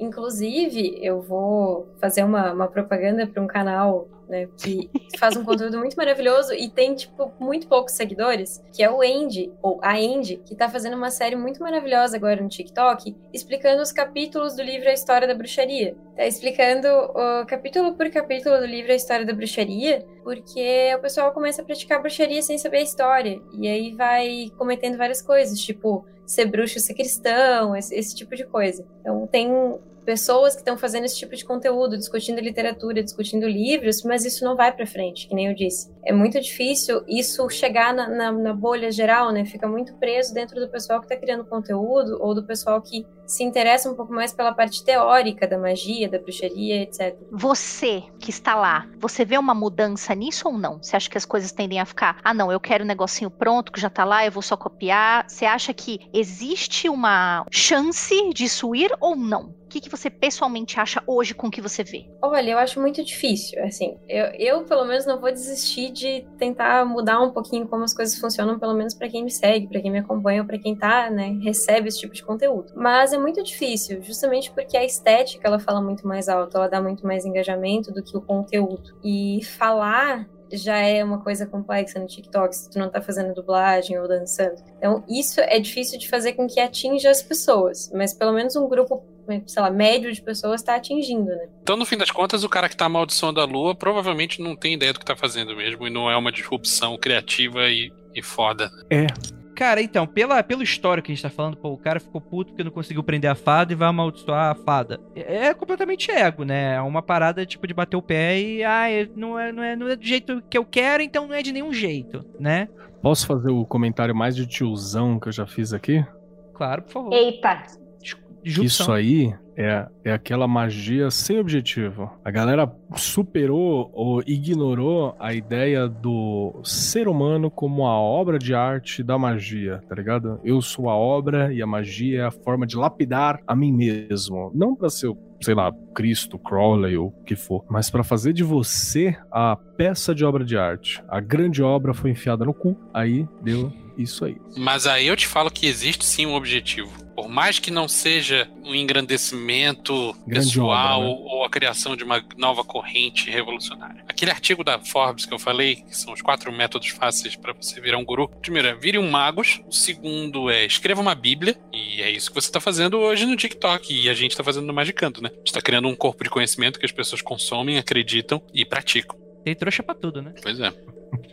Terceiro passo é funde uma igreja, que é basicamente, agora que você tem seguidores, bota essa galera pra fazer alguma coisa. E o quarto e último passo, que eu acho que esse cara pulou direto pra ele, é comece uma guerra.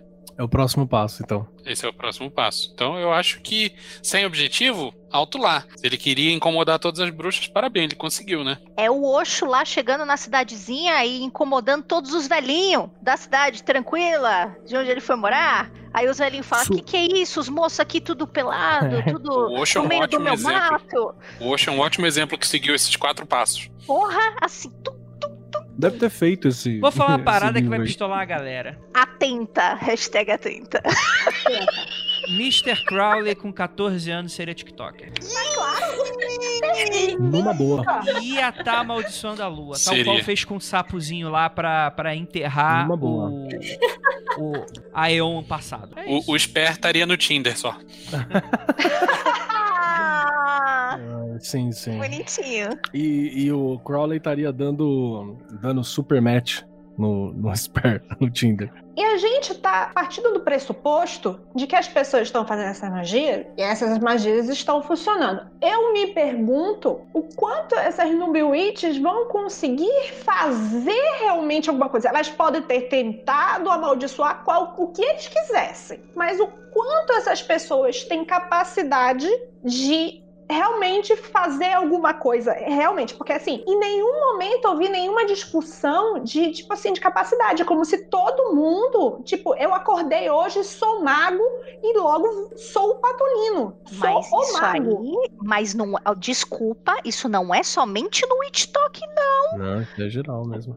Isso tá muito Aí, perto da gente. Muito, Opa. muito. Cita até nome. aí, a minha, minha questão é, será que as Nubi Witches em questão aí, da treta em questão, sabe o que é gnose? Então, né, o, o pessoal fazendo isso, pelo menos o Moon Hexer, tem gente que diz que ele nem amaldiçoou a lua, porque ele se botou nisso sozinho, justamente pra, sei lá, provar que o pessoal tava praticando, falando besteira e praticando uma bruxaria Thor. Não sei se ele conhece sobre bruxaria, inclusive, porque não parece ser. Tu olha os vídeos dessa pessoa, tu pensa que essa pessoa não entende de bruxaria. E é só, tipo, queria causar uma treta, mas acabou provando que muita gente mente muito nas suas práticas. Tipo, Apolo não tá bravo com ninguém. A lua não sentiu nada, a lua não foi afetada. Posso bater palma? Primeira lei de Newton, né? Ah, você é um bosta? Palmas, palmas ao Primeira lei de Newton. Primeira lei de Newton, você é um bosta. Porque aí a galera vai aumentando. É quem conta um conto, aumenta um ponto. Aí o cara fala, ó, sim, porque eu tive uma visão no meu espelho negro do meu celular quebrado, que Apolo tá fudido com você, Apolo vai te pegar na esquina. É, Cara. menina, isso é genial, velho. Esse cara é o Loki. Beijo. Cara, o Apolo está puto com você é tipo, tem essa formiga que tá bem aqui, que tá muito chateada com você porque você não deu o açúcar que ela pediu. Pior. Essa história agora pior tomou. Pra mim, ela tá maravilhosa, Tami. Agora, desculpa. Eu amei a sua explicação, porque agora eu tô cara, né? amando. É agora. Não, e assim, o pior de tudo, desses aumentos, né, dentro do que a gente consome lá, ou do que chega na maioria das pessoas, é justamente que as informações, elas são muito picotadas. E esse rolê, tanto das maldições, quanto de acender vela, fazer ritual pra fazer a lua se recuperar dessa maldição, e o pessoal tentando, à torta e à direito, trabalhar com as divindades, Cara, fez com que muitas crianças estivessem, tipo, cheia de bicho, né? Tá obsidiada, ou sei lá como o pessoal fala em outras vertentes. Mas, assim, diariamente chega no inbox da galera que tá produzindo conteúdo pedido de ajuda. Então, Encosto. tipo, fiz isso aqui, deu muito errado, tô mal, me ajuda, socorro. Ou as pessoas que estão trabalhando com o obsessor chamando de divindade. Que Ai. foi um rolezão. Caímos num rolezão absurdo, porque uma menina de 17 anos tinha cinco divindades e cinco obsessores. E aí tava quase morrendo. É, aí no, Ai. o gringo não tem terreiro? Dá isso. Não tem um amigo da Macumba pra ajudar ele? Pois é, Aí, o gringo não tem um amigo da macumba. Dá nisso. Aí vai ter que se consultar no padre. Aí tá. E já é o criança. Não, e o né? pior, eu não sei nem como é que isso tá lá fora. Mas o pior, eu tô falando isso da, da minha bolha, da- bem interna, assim, que chegou no meu inbox. Imagina como é que é pro pessoal que tá lidando com esse tipo de coisa. Rapaz. Não, é que eu vou ser advogado do diabo agora. Ai, Literalmente. Jesus. Quem, quem é que tá balizando isso aí? Porque pode ser divindade mesmo. Quem é que balizou? A pessoa tá quase morrendo, mas às vezes os deuses estão fazendo um favor, né? Às vezes é, é Hitler. Ali é Hitler que, que tava, tava, tá crescendo. Mentira, moleque, né? Tô impedindo É. o Hitler de nascer. Vinícius, por favor, como é que fala mesmo? É navalha de Ockham? É isso? Isso, tá certo. Navalha do cão. Isso, pode é, falar. é- é aquele negócio. Pense primeiro nos cavalos e não nas zebras. Eu não entendi, mas ok. Você tá É no escuro e história. escuta um galopar. A, a Lívia, por exemplo, vai pensar sempre: nossa, tem zebras vindo na nossa direção. Mas uma pessoa menos sinestésica poderia pensar em cavalos. Entendi. Ou podia ser só alguém fazendo. Também. É, o Monty Python, Na né? Com coquinho. verdade, isso, exatamente. Eu não pensaria nas zebras, eu pensaria num cara batendo coco que nem muito pato. Beleza, Tami, o que você tá falando é ok, mas assim, eu consigo enxergar agora na minha frente um cara com um avental do Gmail, sentado. Essa criançada tá fazendo merda, tá arranjando problema e tá, só tá atraindo obsessor. E- existe algum trabalho que é feito de preocupação pra ajudar essa galera dentro do TikTok, de assistência talvez? Ou é meio que foda-se? Cada Hashtag cachorro que lamba. TV Globinho. É. É solução. Cada cachorro que lamba sua caceta. Qual, qual, qual é a de- essa parada aí? Olha, o que tá acontecendo, na verdade, é que quando a coisa tá muito feia, o pessoal começa a chamar todo mundo que tá fazendo conteúdo pra pedir ajuda. E aí, às vezes, o pessoal senta e conversa e tenta resolver. Às vezes fica tipo, meu Deus, vai pro terreiro, vai pra casa espírita, faz alguma coisa nesse sentido. Tipo, Ah, então, não tem como resolver isso. então no TikTok também tem a máxima: se você fez muita merda, corre por terreiro? Esta rapaz, é terreiro. a constante, é o eixo vertical que sustenta toda a magia BR. Você fez. Você chegou uma coisa, fez merda. Corre pro seu amigo, ou corre pra aquela indicação de terreiro massa que te deram. É, A Eu gente um conhece caso o recente padre, né? até de Que um cara na gringa que teve que correr pro terreiro, viu? Teve que achar um terreiro na gringa. Rapaz. Rapaz. O, o- o pessoal do Umbanda tá com lordose de tanto carregar o pessoal da magia nas costas aí, ó. O Fernando Sussman mandou aqui, dude, you have to go to the Saint Dad. Tá mandando aqui, ó. Não, mas assim, é, deixa eu perguntar então pros magos da porra aqui, os patolinos aqui. Se a pessoa não tem poder e tal, por que, que a teoria ela trairia esse tipo de coisa? Ou fazer magia de TikTok atrai esse tipo de coisa? O que, que deu de errado aí nessa história? O que, que vocês acham aí? É uma formiga tentando empurrar o ônibus, não consegue. Aí o ônibus começa a andar, atropela ela, fala: Caraca, tentei empurrar o ônibus, o ônibus andou pra cima de mim. É isso. Eu acho que a outra coisa que pode acontecer é que nem esse negócio aí que o pessoal fala de Goécia, né? Pode dar telefone cruzado e tal. Tentei falar com a Lua e deu telefone cruzado, bateu na residência de não sei de quem, que também não gostou de receber trote, não. E chablau. Mas, tipo assim, a pessoa tentou invocar e veio outra coisa, é isso. Não necessariamente, cara. Às vezes você só abriu demais, entendeu? Tipo, tem uma galera que. Eu vejo isso em escola, saca? Tem uma galera que se abre demais e, e aí chama tranqueiras, chama coisas, não tem uma rotina mínima de, de limpeza e blá blá blá. Então não é impossível, não.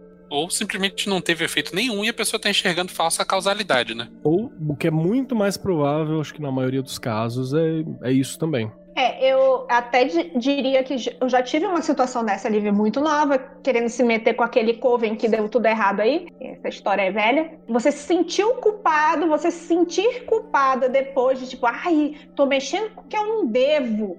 E somatizar isso. Culpa cristã. Por um lado cético, isso pode muito acontecer. Ainda mais, tipo assim, cara, beleza, e tem esse lance aí da, da garota que tava quase morrendo e tal, mas o que, que de muito errado acontecendo? Ai, tirei nota baixa, tô com obsessor. O que, que de referência tem isso aí? Eu quero, porque tá doente, aí beleza. Mas tirando isso. Juntando um pouquinho com o que o Keller falou, né, sobre o paradigma energético, quando você tem uma pessoa que começa a se conectar, ou querer se conectar, e aí não tá bem balizada ou não sabe muito a base, se, né, se proteger, se fechar, enfim, o que muitas, muita literatura fala é sobre oportunistas. Então é assim, a pessoa chega, é o famoso encosto que coisa aqui e fala assim, é Lilith sim. Lilith tá aqui do seu lado. Lilith quer que você Perfeito. mate seus pais, entendeu? Então, assim, o, o encosto, ele se aproveita, ele começa, ele pode. Isso tem monte de literatura do paradigma energético. Ele pode se aproveitar disso, começar a jogar sinais falsos para que aquela pessoa acredite: caralho, é essa entidade que tá falando comigo. Mano! E o bagulho só tá aqui encostado. E isso pode ser um milhão de coisas, aí depende da escola que você acredita, né? Pelo caminho que você, pelo paradigma Eu que você ia- tá estudando. Eu ia citar exatamente isso que a Ju falou, né? Nesse caso era exatamente isso. Tava chamando divindade, outra coisa atendeu e foi ficando ali. A pessoa foi se enfraquecendo, ficando doente, até o momento que tem que pedir interferência dos outros. Hum, embaçado, cara. E eu, eu digo até mais, esse rolê que a Ju apresentou agora, de encostar um obsessor ou fingir se passar por aquilo, isso é muito comum, até porque às vezes é o que a pessoa quer ver. Eu não quero ver o que você é, Isso. eu quero ver aquilo que eu quero que você seja. Vou falar polêmica aqui, ó, polêmica. Polêmica, tem muito bruxo, bruxinha e os caras quatro aí que acha que tá invocando elemental. Vou invocar esse silfo, vou invocar essa porra e no máximo tá fazendo elemental ele mesmo ali, bem pé rapado, bem mal feito, bem é, é, servidorzinho feito nas coxas e achando que tá, eu tô invocando uma salamandra. Porra nenhuma, salamandra cagou e andou pra você, cuzão. Você acha que no teu apartamento vai vir a salamandra fácil assim? Tá vendo aquele bosta? cocôzinho de fogo ali? Olha aí, tá, ela cagou e andou pra você, tá lá fora já, bicho. Não tá nem... É, o cara achando que eu tô, não, eu estou lidando com o elemental da natureza. Elemental da natureza é uma cachoeira, filho da puta. Nunca vi uma cachoeira na vida, saca? Então, assim, muita calma. Aí o cara quer o quê? Eu quero ver isso. E ele tá criando aquilo. É um elemental artificial criado e o cara tá achando que. Ah, que foda. Ah, então, Então- se for artificial pode aprisionar? Na verdade, meio que pode. Se for natural, também pode, mas por sua conta é risco. E, Vinícius, isso bate muito com o que a gente leu lá do Aristóteles, que não sei o que, hoje de tarde, falando assim, que o jovem tem muito gana de fazer as coisas. Você vai lá, consegue fazer, as, as paixões são fortes, mas são rápidas, Porque ele não foi maltratado pela vida ainda. porque ele não foi maltratado pela vida. Isso é Isso é Aristóteles a falando, relação gente. sexual do jovem. É forte e rápida. Eu já estive ali. Cara dele falando isso foi muito maravilhoso. Que pena que o podcast não vai ter isso. Mas ele, mó sério, a relação sexual do jovem. Olha a já cara. É, é, é isso Então, mesmo. Tipo assim, você consegue ch- chamar, tipo assim, vou chamar XPTO. Consegue chamar alguma coisa, mas vai conseguir chamar o, o supra-sumo, creme de la creme, a salamandra de não sei de onde, não, cara. Isso exige um pouco mais de esforço. Mas o querer é tão grande que às vezes funciona, né? Alguma coisa. Então vamos lá. É, é, o que, que a gente tira daí? O que, que será que dessa reação toda a gente. Essas pessoas podem aprender alguma coisa? Pode ser algo bom dessa relação TikTok? Eu tenho certeza que se a Tami tá fazendo, ela não. Ela tá vendo um potencial ali, né? Seja pra ela mesma, ou pra comunidade que ela tá cuidando, né? Que ela tá interessada e, e tal. O que, que você acha que pode sair de positivo disso tudo aí, Tami? Olha, eu espero que o pessoal realmente se interesse em aprender e se interesse pela bruxaria ou pela magia de uma forma fora da estética. Então, se eu conseguir fazer uma pessoa aprender com os meus vídeos, eu já estou muito feliz. E mudar um pouco a plataforma, olha, eu desejo isso, mas eu não, não tenho certeza que eu vá conseguir. Então, se eu conseguir fazer uma pessoa absorver um conteúdo legal, pra mim tá show. Existem witch talkers que agora estão migrando para outras plataformas porque se sentem muito picotados. Você, por exemplo, você tem vontade de mudar de plataforma? Ficar lá no Witch Talk e falar assim, ô, e aí se você quiser saber mais, venha para o meu canal do YouTube. Você tem umas vontades assim? Então, tem muita gente que tá indo pro Instagram, né? Porque tu não tem uma limitação de tempo, ou tu pode fazer vídeos maiores. Mas eu gosto muito do TikTok. É, Eu, inclusive, junto com mais duas meninas, a gente tá criando um podcast sobre o tema de bruxaria para trabalho bem de base e para falar com esse público que saiu do TikTok e trazer ele pro podcast, onde a gente pode desenvolver os assuntos durante um período maior de tempo, né? Porque o TikTok ele é uma ferramenta de entrada e ele gera uma divulgação muito grande. Tu vê números que tu não vê em nenhum tipo de plataforma. Só que é difícil tu conseguir engajar todos os vídeos e tu conseguir engajar conteúdo relevante. Mas os números são muito grandes. Então tu consegue pegar, sei lá, 30 mil visualizações num vídeo. Ou mais, tem gente que consegue. Ah, assim, pergunta, isso é fácil? Então, Não. porque tá, tá bom. Juliana, tem um isso não, não, interesse. é acaso. Não, isso é não, não é acaso, na isso não. É porque alguém veio vender. Olha, eu sou. Olha aqui pra mim. Eu sou muito bom. Eu tenho tantos seguidores. Eu tenho X visualizações. Eu quero saber se isso é difícil ou fácil. Porque eu não conheço o TikTok. Eu quero saber se eu devo ficar impressionada ou não. Assim, o, o número de seguidores, o número de curtidas, o número de visualizações, ele varia muito de aonde tu cai, porque justamente pelo algoritmo ser meio bagunçado, ninguém sabe muito bem como é que funciona. Se tu cair numa For You global, né, que é a página inicial global, tu vai ganhar números astronômicos. Então, se tu tá Ah. dentro da estética, se tu agrada o- o- aos olhos de pessoas no mundo todo, tu vai ganhar visualizações pelo mundo todo. Se tu faz um conteúdo mais nichado, é muito mais difícil. Então, normalmente, quem tem muitos, muitos seguidores faz um pouco, no estoque, né? Um pouco de conteúdo falando sobre bruxaria, falando sobre magia, e o resto é entrando nos moldes. Então, vai fazer vídeo fazendo dancinha, vai fazer vídeo ensinando a fazer feitiço, vai fazer o sinal de divindade. É mais nesse, nesse caso, assim, né? Mas pro Tá. TikTok geral, tem gente que bomba muito por acaso, assim, porque não é um conteúdo tão nichado, né? Então, vou fazer dublagem, vou fazer dança ou outras coisas, pintura, também o pessoal da arte ganha um engajamento muito grande, justamente porque tu não tem a Cantada barreira linguística. tosca. Cantada tosca. Oi.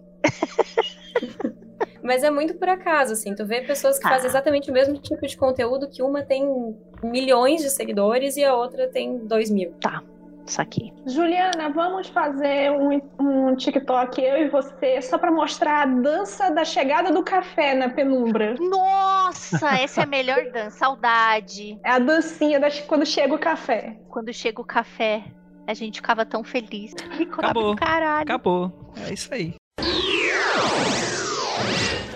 Muito bom, muito bom. Vinícius Ferreira, você acha que o TikTok vai quebrar paradigmas? Vai sair alguma coisa daí? Eu espero que sim, Andrei, mas acho que não. É. Eu é. gosto do Vinícius porque ele é muito claro. É, é, é aquele negócio, né? É, não me surpreende, mas me abala. Não, cara, assim, é uma mídia nova que eu acho que ainda tem muito pra crescer Ou e. morrer. Não duvido que tenha gente foda lá, assim, eu não conheço, não sei, mas deve ter gente boa pra caralho e falando que, e assim, eventualmente essas pessoas de 12 anos vão crescer, não sei se elas vão continuar, né, mas, e tem as migrações de público, né, Vão Sei tá com o quando que vai cangote- orcutizar o TikTok? Vão estar com o cangote musculoso do- do- dos obsessores é ali no, sentadinho, né? No cangote da- pessoa. Então vai ficar com um trapézio bonito. De, É, é. o pessoal É, que mas- sobreviver a isso vai estar musculoso. Forte. Não, mas assim, eu acho que pode ter uma, uma mudança no, no gerador de conteúdo, pode ter uma mudança no público.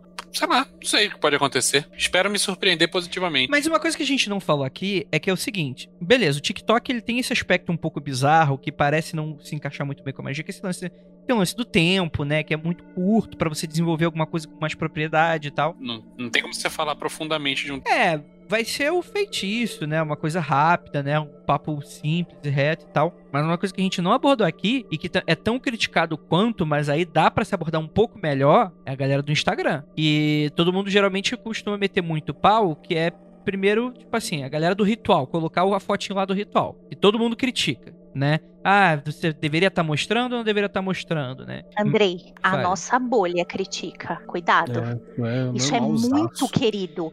As hashtags disso, Andrei, bombam extraordinariamente no Instagram. A nossa talvez veja isso como, ah, isso eu mostraria, isso não. Eu não acho que o nosso ouvinte seja, não, não mostra, pô. Eu acho que ele tá meio dividido. Andrei, isso é muito querido. Isso não tá na nossa bolha, mas isso é, é desejado. Ô, tem uns negócios aqui que eu comecei a seguir no Instagram. É lindo o feed, porque como a Tami falou, é aquela coisa aesthetics, assim, é tudo a mesma paleta de cor. É lindo de você ver. Mas isso bomba muito, amigo. Tipo, é a nossa bolha que discute se pode ou não pode. A outra tá atacando lá e beijo. Eu acho que não chama altar pessoal à toa, mas Ah, tá. tudo bem. Isso foi uma Então. coisa que quando eu comecei a produzir conteúdo ali no TikTok, eu fui perguntar pro Keller, tipo assim, ó, o pessoal me pede diariamente pra eu mostrar o meu altar. Faz um Diariamente. fake, mostra.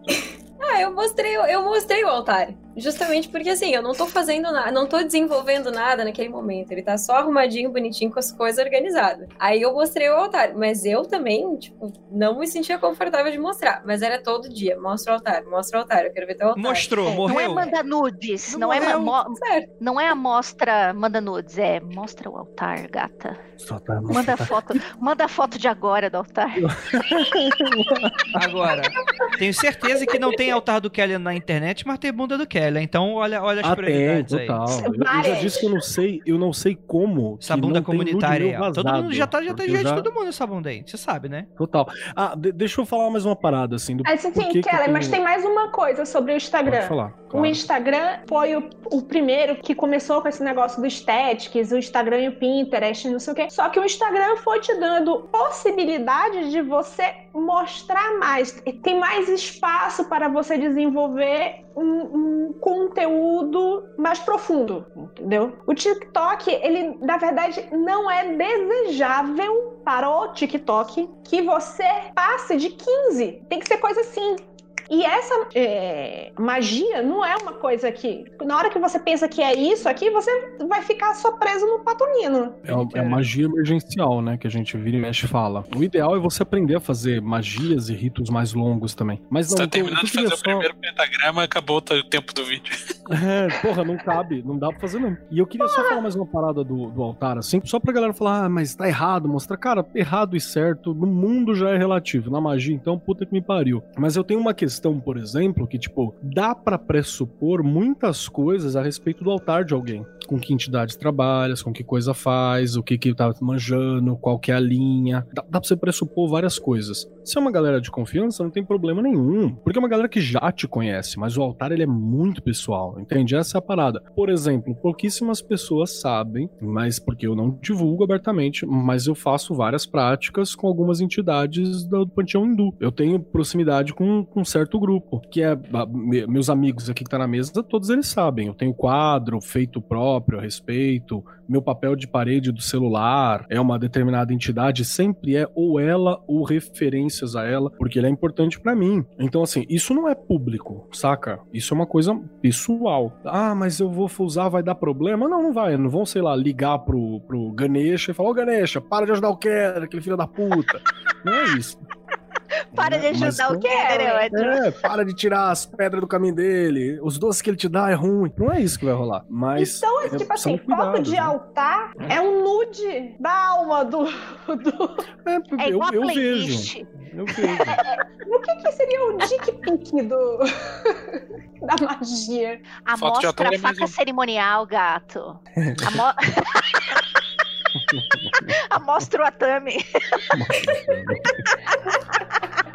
Foto de altar é tipo você mandar aí. print da sua tela. A pessoa consegue identificar qual o seu browser, qual o programa que estava aberto em segundo plano, qual o nome do arquivo que você estava mexendo, qual a versão do Windows você está usando. O desgraçado E fica o tentando cara que é hacker? mapa. O cara que é hacker vai lá e toma proveito disso tudo. Era... É tipo mostrar o mapa astral também, saca? É outra parada que você libera pra quem você confia. São, ah, eu são mostro errado. As pessoas, né? as pessoas tomam várias. Nossa, isso aqui faz muito sentido. O Vinícius deve ter no bolso dele, a qualquer momento, um mapa astral de Hitler, pra que se alguém pedir um mapa astral dele, ele tá aqui. Que isso, Faz a única coisa do. Hitler que eu quero é distância. Cara, é. Vinícius, isso é muito coisa de virginiano, vai se fuder. Mentira.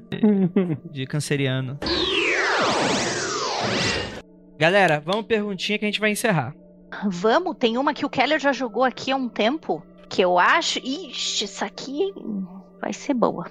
Veja só Val- quem é. Valdir, Ju- é óbvio. Valdir. Exu Valdir. Vamos lá. Valdir disse: Mas essa mudança toda que está rolando, que está lá no TikTok, não foi a magia do caos que fez? Ok, que quando a gente olha para um caso específico é bizarro, mas o que vai sair desse balaio todo daqui a um tempo? Foi. Tem muita coisa que o pessoal pegou da magia do caos, mas não sabe que vem da magia do caos. Tipo, adicionou sigilo em tudo. Tudo tem sigilo. Absolutamente tudo. A pessoa vai fazer, acender uma vela, a vela tem que ter um sigilo. E O não- sigilo é a, é a farinha do mago brasileiro. É, tipo isso, o girimum, né? É o girimum da culinária. E tá chegando agora o servidor. O servidor tá chegando. Tá, tá novo. Tá chegando no TikTok agora o servidor. Tá chegando. Ah, Já começa a falar de coitado. 40 servidores que teu conteúdo vai bombar. É isso mesmo. Essa confusão que a gente tá vendo dos TikTokers, toda uma coisa. Isso também aconteceu quando foi proposto a magia do caos? Como assim quando foi proposto? Explica melhor. É, quando começou a surgir, quando os, os picões lá, tipo, desenvolveram a magia do caos, quando era uma coisa nova, a magia do caos. Teve esse problema geracional, esse tipo, ah, esses magos da magia do caos, que não devia ter nem ser esse nome, estão fazendo Não, na merda. verdade, na verdade, a gênese da magia do caos é uma coisa que foi por um caminho que eu acho que é até um pouco contrário. Que ela surgiu de uma galera muito letrada nas magias, que tinha estudado pra cacete, conhecia profundamente a prática cerimonial e tal. E além disso, os primeiros praticantes e propositores da- dessa corrente eram cientistas e artistas, eram pessoas que misturavam a ciência e a arte da magia que eles faziam. E ela foi degenerando até virar o que é hoje. E não o contrário, né? Ela não, não surgiu Ela do eu não sei o que eu tô fazendo e vou tentar descobrir no caminho. Ela foi- fez exatamente o caminho contrário, que é eu sei exatamente o que eu tô fazendo e agora virou um- qualquer merda, tipo, desenhar o Se sigilo é- na vela. É, se eu já sei, né, o, o que é fazer um RMP, um bagulho a X que dura um monte de tempo, agora eu entendo qual é a- o mecanismo, eu consigo criar um banimento que seja mais rápido, mas que eu pre- não precise desse, DSS magética, entre aspas, ou esse tema, mas os caras eram cabeção, gente, tudo, tava Cara, lá no é-. Sério, olha a galera que é do começo da magia do caos, você vai ver que é só! Cabeçudo. É só cabeção, bicho. Qualquer A pessoa. culpa toda é do Grant Morrison. Qualquer pessoa. Foi o que eu. Beijo. Grisa. Dessa careca. Como o Vinícius falou anteriormente, tu, tu aprende também né, na faculdade de design, como com várias outras também, né? Tipo, pra você desconstruir uma parada, você precisa saber como aquela merda se constrói, né? Tipo, né, você fazer bagunça e não saber o que tá fazendo não é desconstrução, caralho. Você só tá fazendo qualquer parada. Tipo. É, cara, se você for, você aí que é dos design, Andrei, não sei se você já viu as obras do começo de carreira do Picasso. Ele era um artista, tipo, É. realista, Gosto, manja, não sei exatamente qual é o nome do estilo, mas era um artista que fazia umas paradinhas que eram ok, as pessoas têm uma cabeça, dois bracinhos, duas perninhas e tal, e, e no fim da vida tá aquela loucura foda. Por quê? Porque ele aprendeu exatamente quais eram as regras pra depois poder subverter. Porque esse lance que a gente tá conversando aqui e tal, de tem muito a ver, eu, eu tava conversando com um psicólogo, e ele falou que grande parte do que a gente chama de arte moderna, que é super. O pessoal não entende, né? Tem muita vez ou outra viraliza uma bobagem de Twitter de um pessoal comparando, tipo, arte clássica, classicismo com arte moderna. Tipo, ó, isso aqui é muito melhor e tal. Aí coloca a, a Bapuru, aí coloca uma, uma estátua e fala, ó, como, é- como é que a estátua é muito melhor e tal, porque a pessoa confunde técnica, né, com, com estética, com a arte, com com a expressão artística, né? É, é idiota, é uma, uma pessoa tosquinha. É tosquinho, né? Não, não, não, não- como, como fala nosso Clóvis de Barros Filho. Mas isso é muito interessante. Que... Tá só vendo a primeira camada, né? Sim, não, é alguém que de fato não é, não, é, não é camada. letrado naquilo. É tipo você enxergar um texto e entender desenho. Tipo, a pessoa não, não consegue entender, ela não passa da camada superficial da parada, né? É, e muitas vezes é claro que também é, é- pode ser até um discurso meio, meio elitizado, porque às vezes você precisa estudar sobre aquilo bastante pra de fato entender e saber sobre o que que aquilo tá falando de fato. Mas uma coisa É, eu interessante. acho que a arte que não fala com o público não tem tanto valor. Então, mas qual o público? Essa é a questão, né? Tudo Público, depender público, geral, público. Então, o TikTok tá falando com muito público. E vai ter muito magão da porra aí que não fala com público nenhum, porque não é didático, é um calhamação de texto. Então, ele faz Mas não se é menos... arte. É, muita gente fala que magia é arte, né? Muita gente fala que magia é ciência, muita gente fala que magia é qualquer coisa. Enfim. De qualquer forma, o que eu queria esse ponto chegar é que esse lance de modernidade líquida, Bauman, é, arte Ei, ó, moderna... bingo, bingo, bingo do. É, perdeu. É, muitos, muitos citam que esse tipo de coisa só foi possível porque aconteceu duas paradas muito bizarras no século XX, que foram as duas grandes guerras, né? Que foi talvez um ponto da humanidade que, tipo assim, nunca se matou tanta gente tão rápido, né? É tipo assim, por mais que houvessem guerras no passado e tal, a situação era muito bizarra. Era de fato uma situação de fim do mundo e tal. E muitos, tipo, tem umas linhas de, de psicanálise, né, que, que tratam esse assunto como se fosse uma- como uma psique social, de que isso só foi possível graças a, gra- graças aspas, né, porque não são momentos bons, né, mas isso só conseguiu ser produzido porque era o momento de se questionar, cara, o que, que a gente tá fazendo? E eu acho que são nesses momentos até que hoje a gente tá passando hoje em dia, nesse início do século XXI, que talvez possa surgir coisas muito parecidas, né, tem muita gente questionando muitas coisas, e eu acho que a pessoa simplesmente chegar e tratar com questionamento como algo inválido, um negócio muito ruim. Mas é claro que também me soa, me falta um Picasso hoje em dia, no sentido de quem é o cara fodão que tá desconstruindo a parada. Então, você tem esse vácuo de vai precisar a galera de 14 anos do TikTok tendo que tá rediscutindo, por mais que erre, por mais que chame obsessores, caralho, tenha maus exemplos e tal. Parece que tem um gap entre o século XIX e o século XXI. Eu ia falar que me, me lembraram aqui de falar sobre o, o fenômeno do hexing do TikTok. Porque os gringos começaram com isso de ensinar a fazer maldição à torta e à direito. E aí o pessoal agora tá brincando de Harry Potter. Então, ah, eu não gostei do que tu falou, vou te amaldiçoar. Não gostei do que tu falou, vou te amaldiçoar. E aí fazendo maldição, assim, maldições elaboradíssimas, super lindas, pra amaldiçoar o coleguinha. Tami, Ah, seu é, delineado a está bom- perfeito. Vou te amaldiçoar pra você ter a mão tremendo toda vez que você for fazer o seu delineado.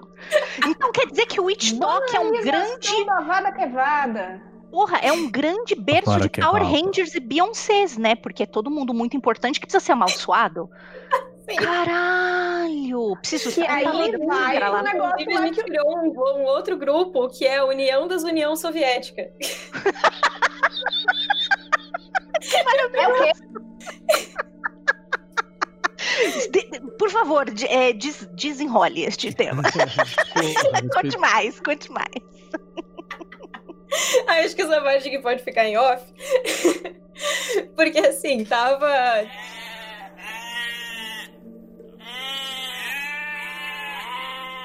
Ótimo. Eu já tô aqui na minha cabeça. Soyuz, Neroshimi, Republics Bodini. Tá cantando a abertura do Naruto, para com essa porra. É um encerramento, seu tonto. Eu reconheceria, óbvio. Então, se tem uma coisa que, que a gente aprendeu que o TikTok fez bem é acabar com essa porra de, de lei, lei tríplice, né? É, foda-se. É verdade, Pode verdade. crer. porra. Cara, já temos uma grande vitória, hein? É, o- Gal. Palma, palma pra fim da letrice. Palma. O Gal tava certo. O Gal, o Gárgula, ele acabou de falar aqui, falou algumas horas atrás, talvez, aqui no, no, no chat que é a ascensão da Wicca anticósmica, que vai vir pelo TikTok. Caralho. Peraí, peraí, isso é uma coisa mesmo? Não, não, Podia. Seria Porque se fantástico. for, eu tô interessado. Todos nós, amigo. Todos chama Fica a nós. dica aí, gente. Tami, Tami, a gente tá te dando a faca e o queijo na mão. Agora, a- você vai terminar esse episódio e vai soltar esse termo. O que a gente tá fazendo aqui é uma Wicca anticósmica. Aí vocês vão criar todo um movimento. E aí vocês vão acabar com a magia. É isso. Vocês vão, tipo, zerar o jogo. É, acabou. Não tem mais o que fazer. Acaba com a roda de Sansara. Acaba com a roda de Sansara. Mas já acabou. A gente tem que acabar com outra rodinha. Cuidado qual. Mas essa de Sansara já foi. A moça não terminou lá? Tem É isso, gente. coisa. Mais alguma coisa que a gente poderia falar? Eu quero falar do Venâncio falando que eu tô vestido que nem um membro do Black Eyed Peas. Ele postou aqui no bate-papo. Porra, vai ser tá mesmo. É... Gente, muito obrigado por todo mundo que ficou até aqui. Tami, você, minha querida, aonde que o pessoal te encontra? É só TikTok? Eu tô lá no TikTok produzindo conteúdo sobre bruxaria, então é arroba TamiOlímpio, de um jeito muito esquisito de escrever, mas T-H-A-M-Y-O-L-Y-M-P-I-O. E me acha assim em todas as redes sociais, inclusive Twitter, Instagram. Mas o conteúdo de bruxaria ele tá mais no TikTok. E o podcast que a gente tá criando, que é o podcast Bruxonildas, que é Bruxonildas Pod em todas as redes sociais também. Show, adorei Vou seguir.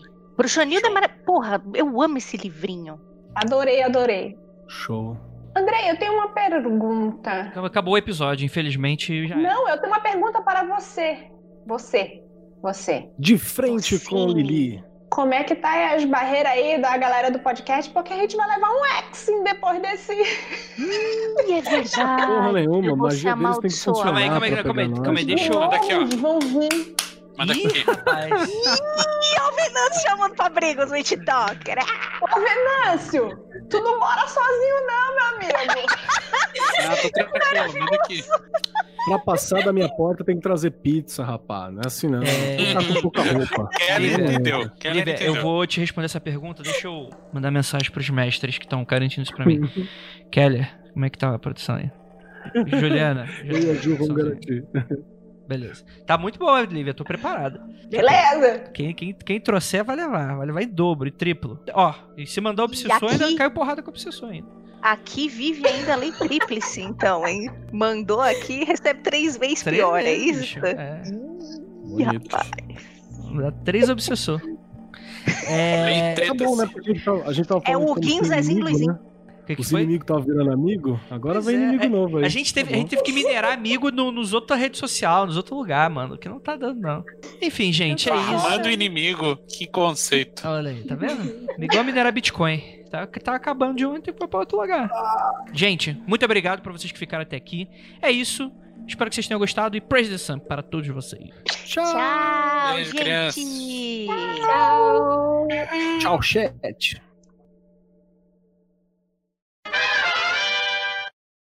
Andrei, você sabe que tudo isso que você falou até agora é muito válido, é maravilhoso. Eu amei, mas as pessoas vão te julgar porque você falou que te falta um Picasso.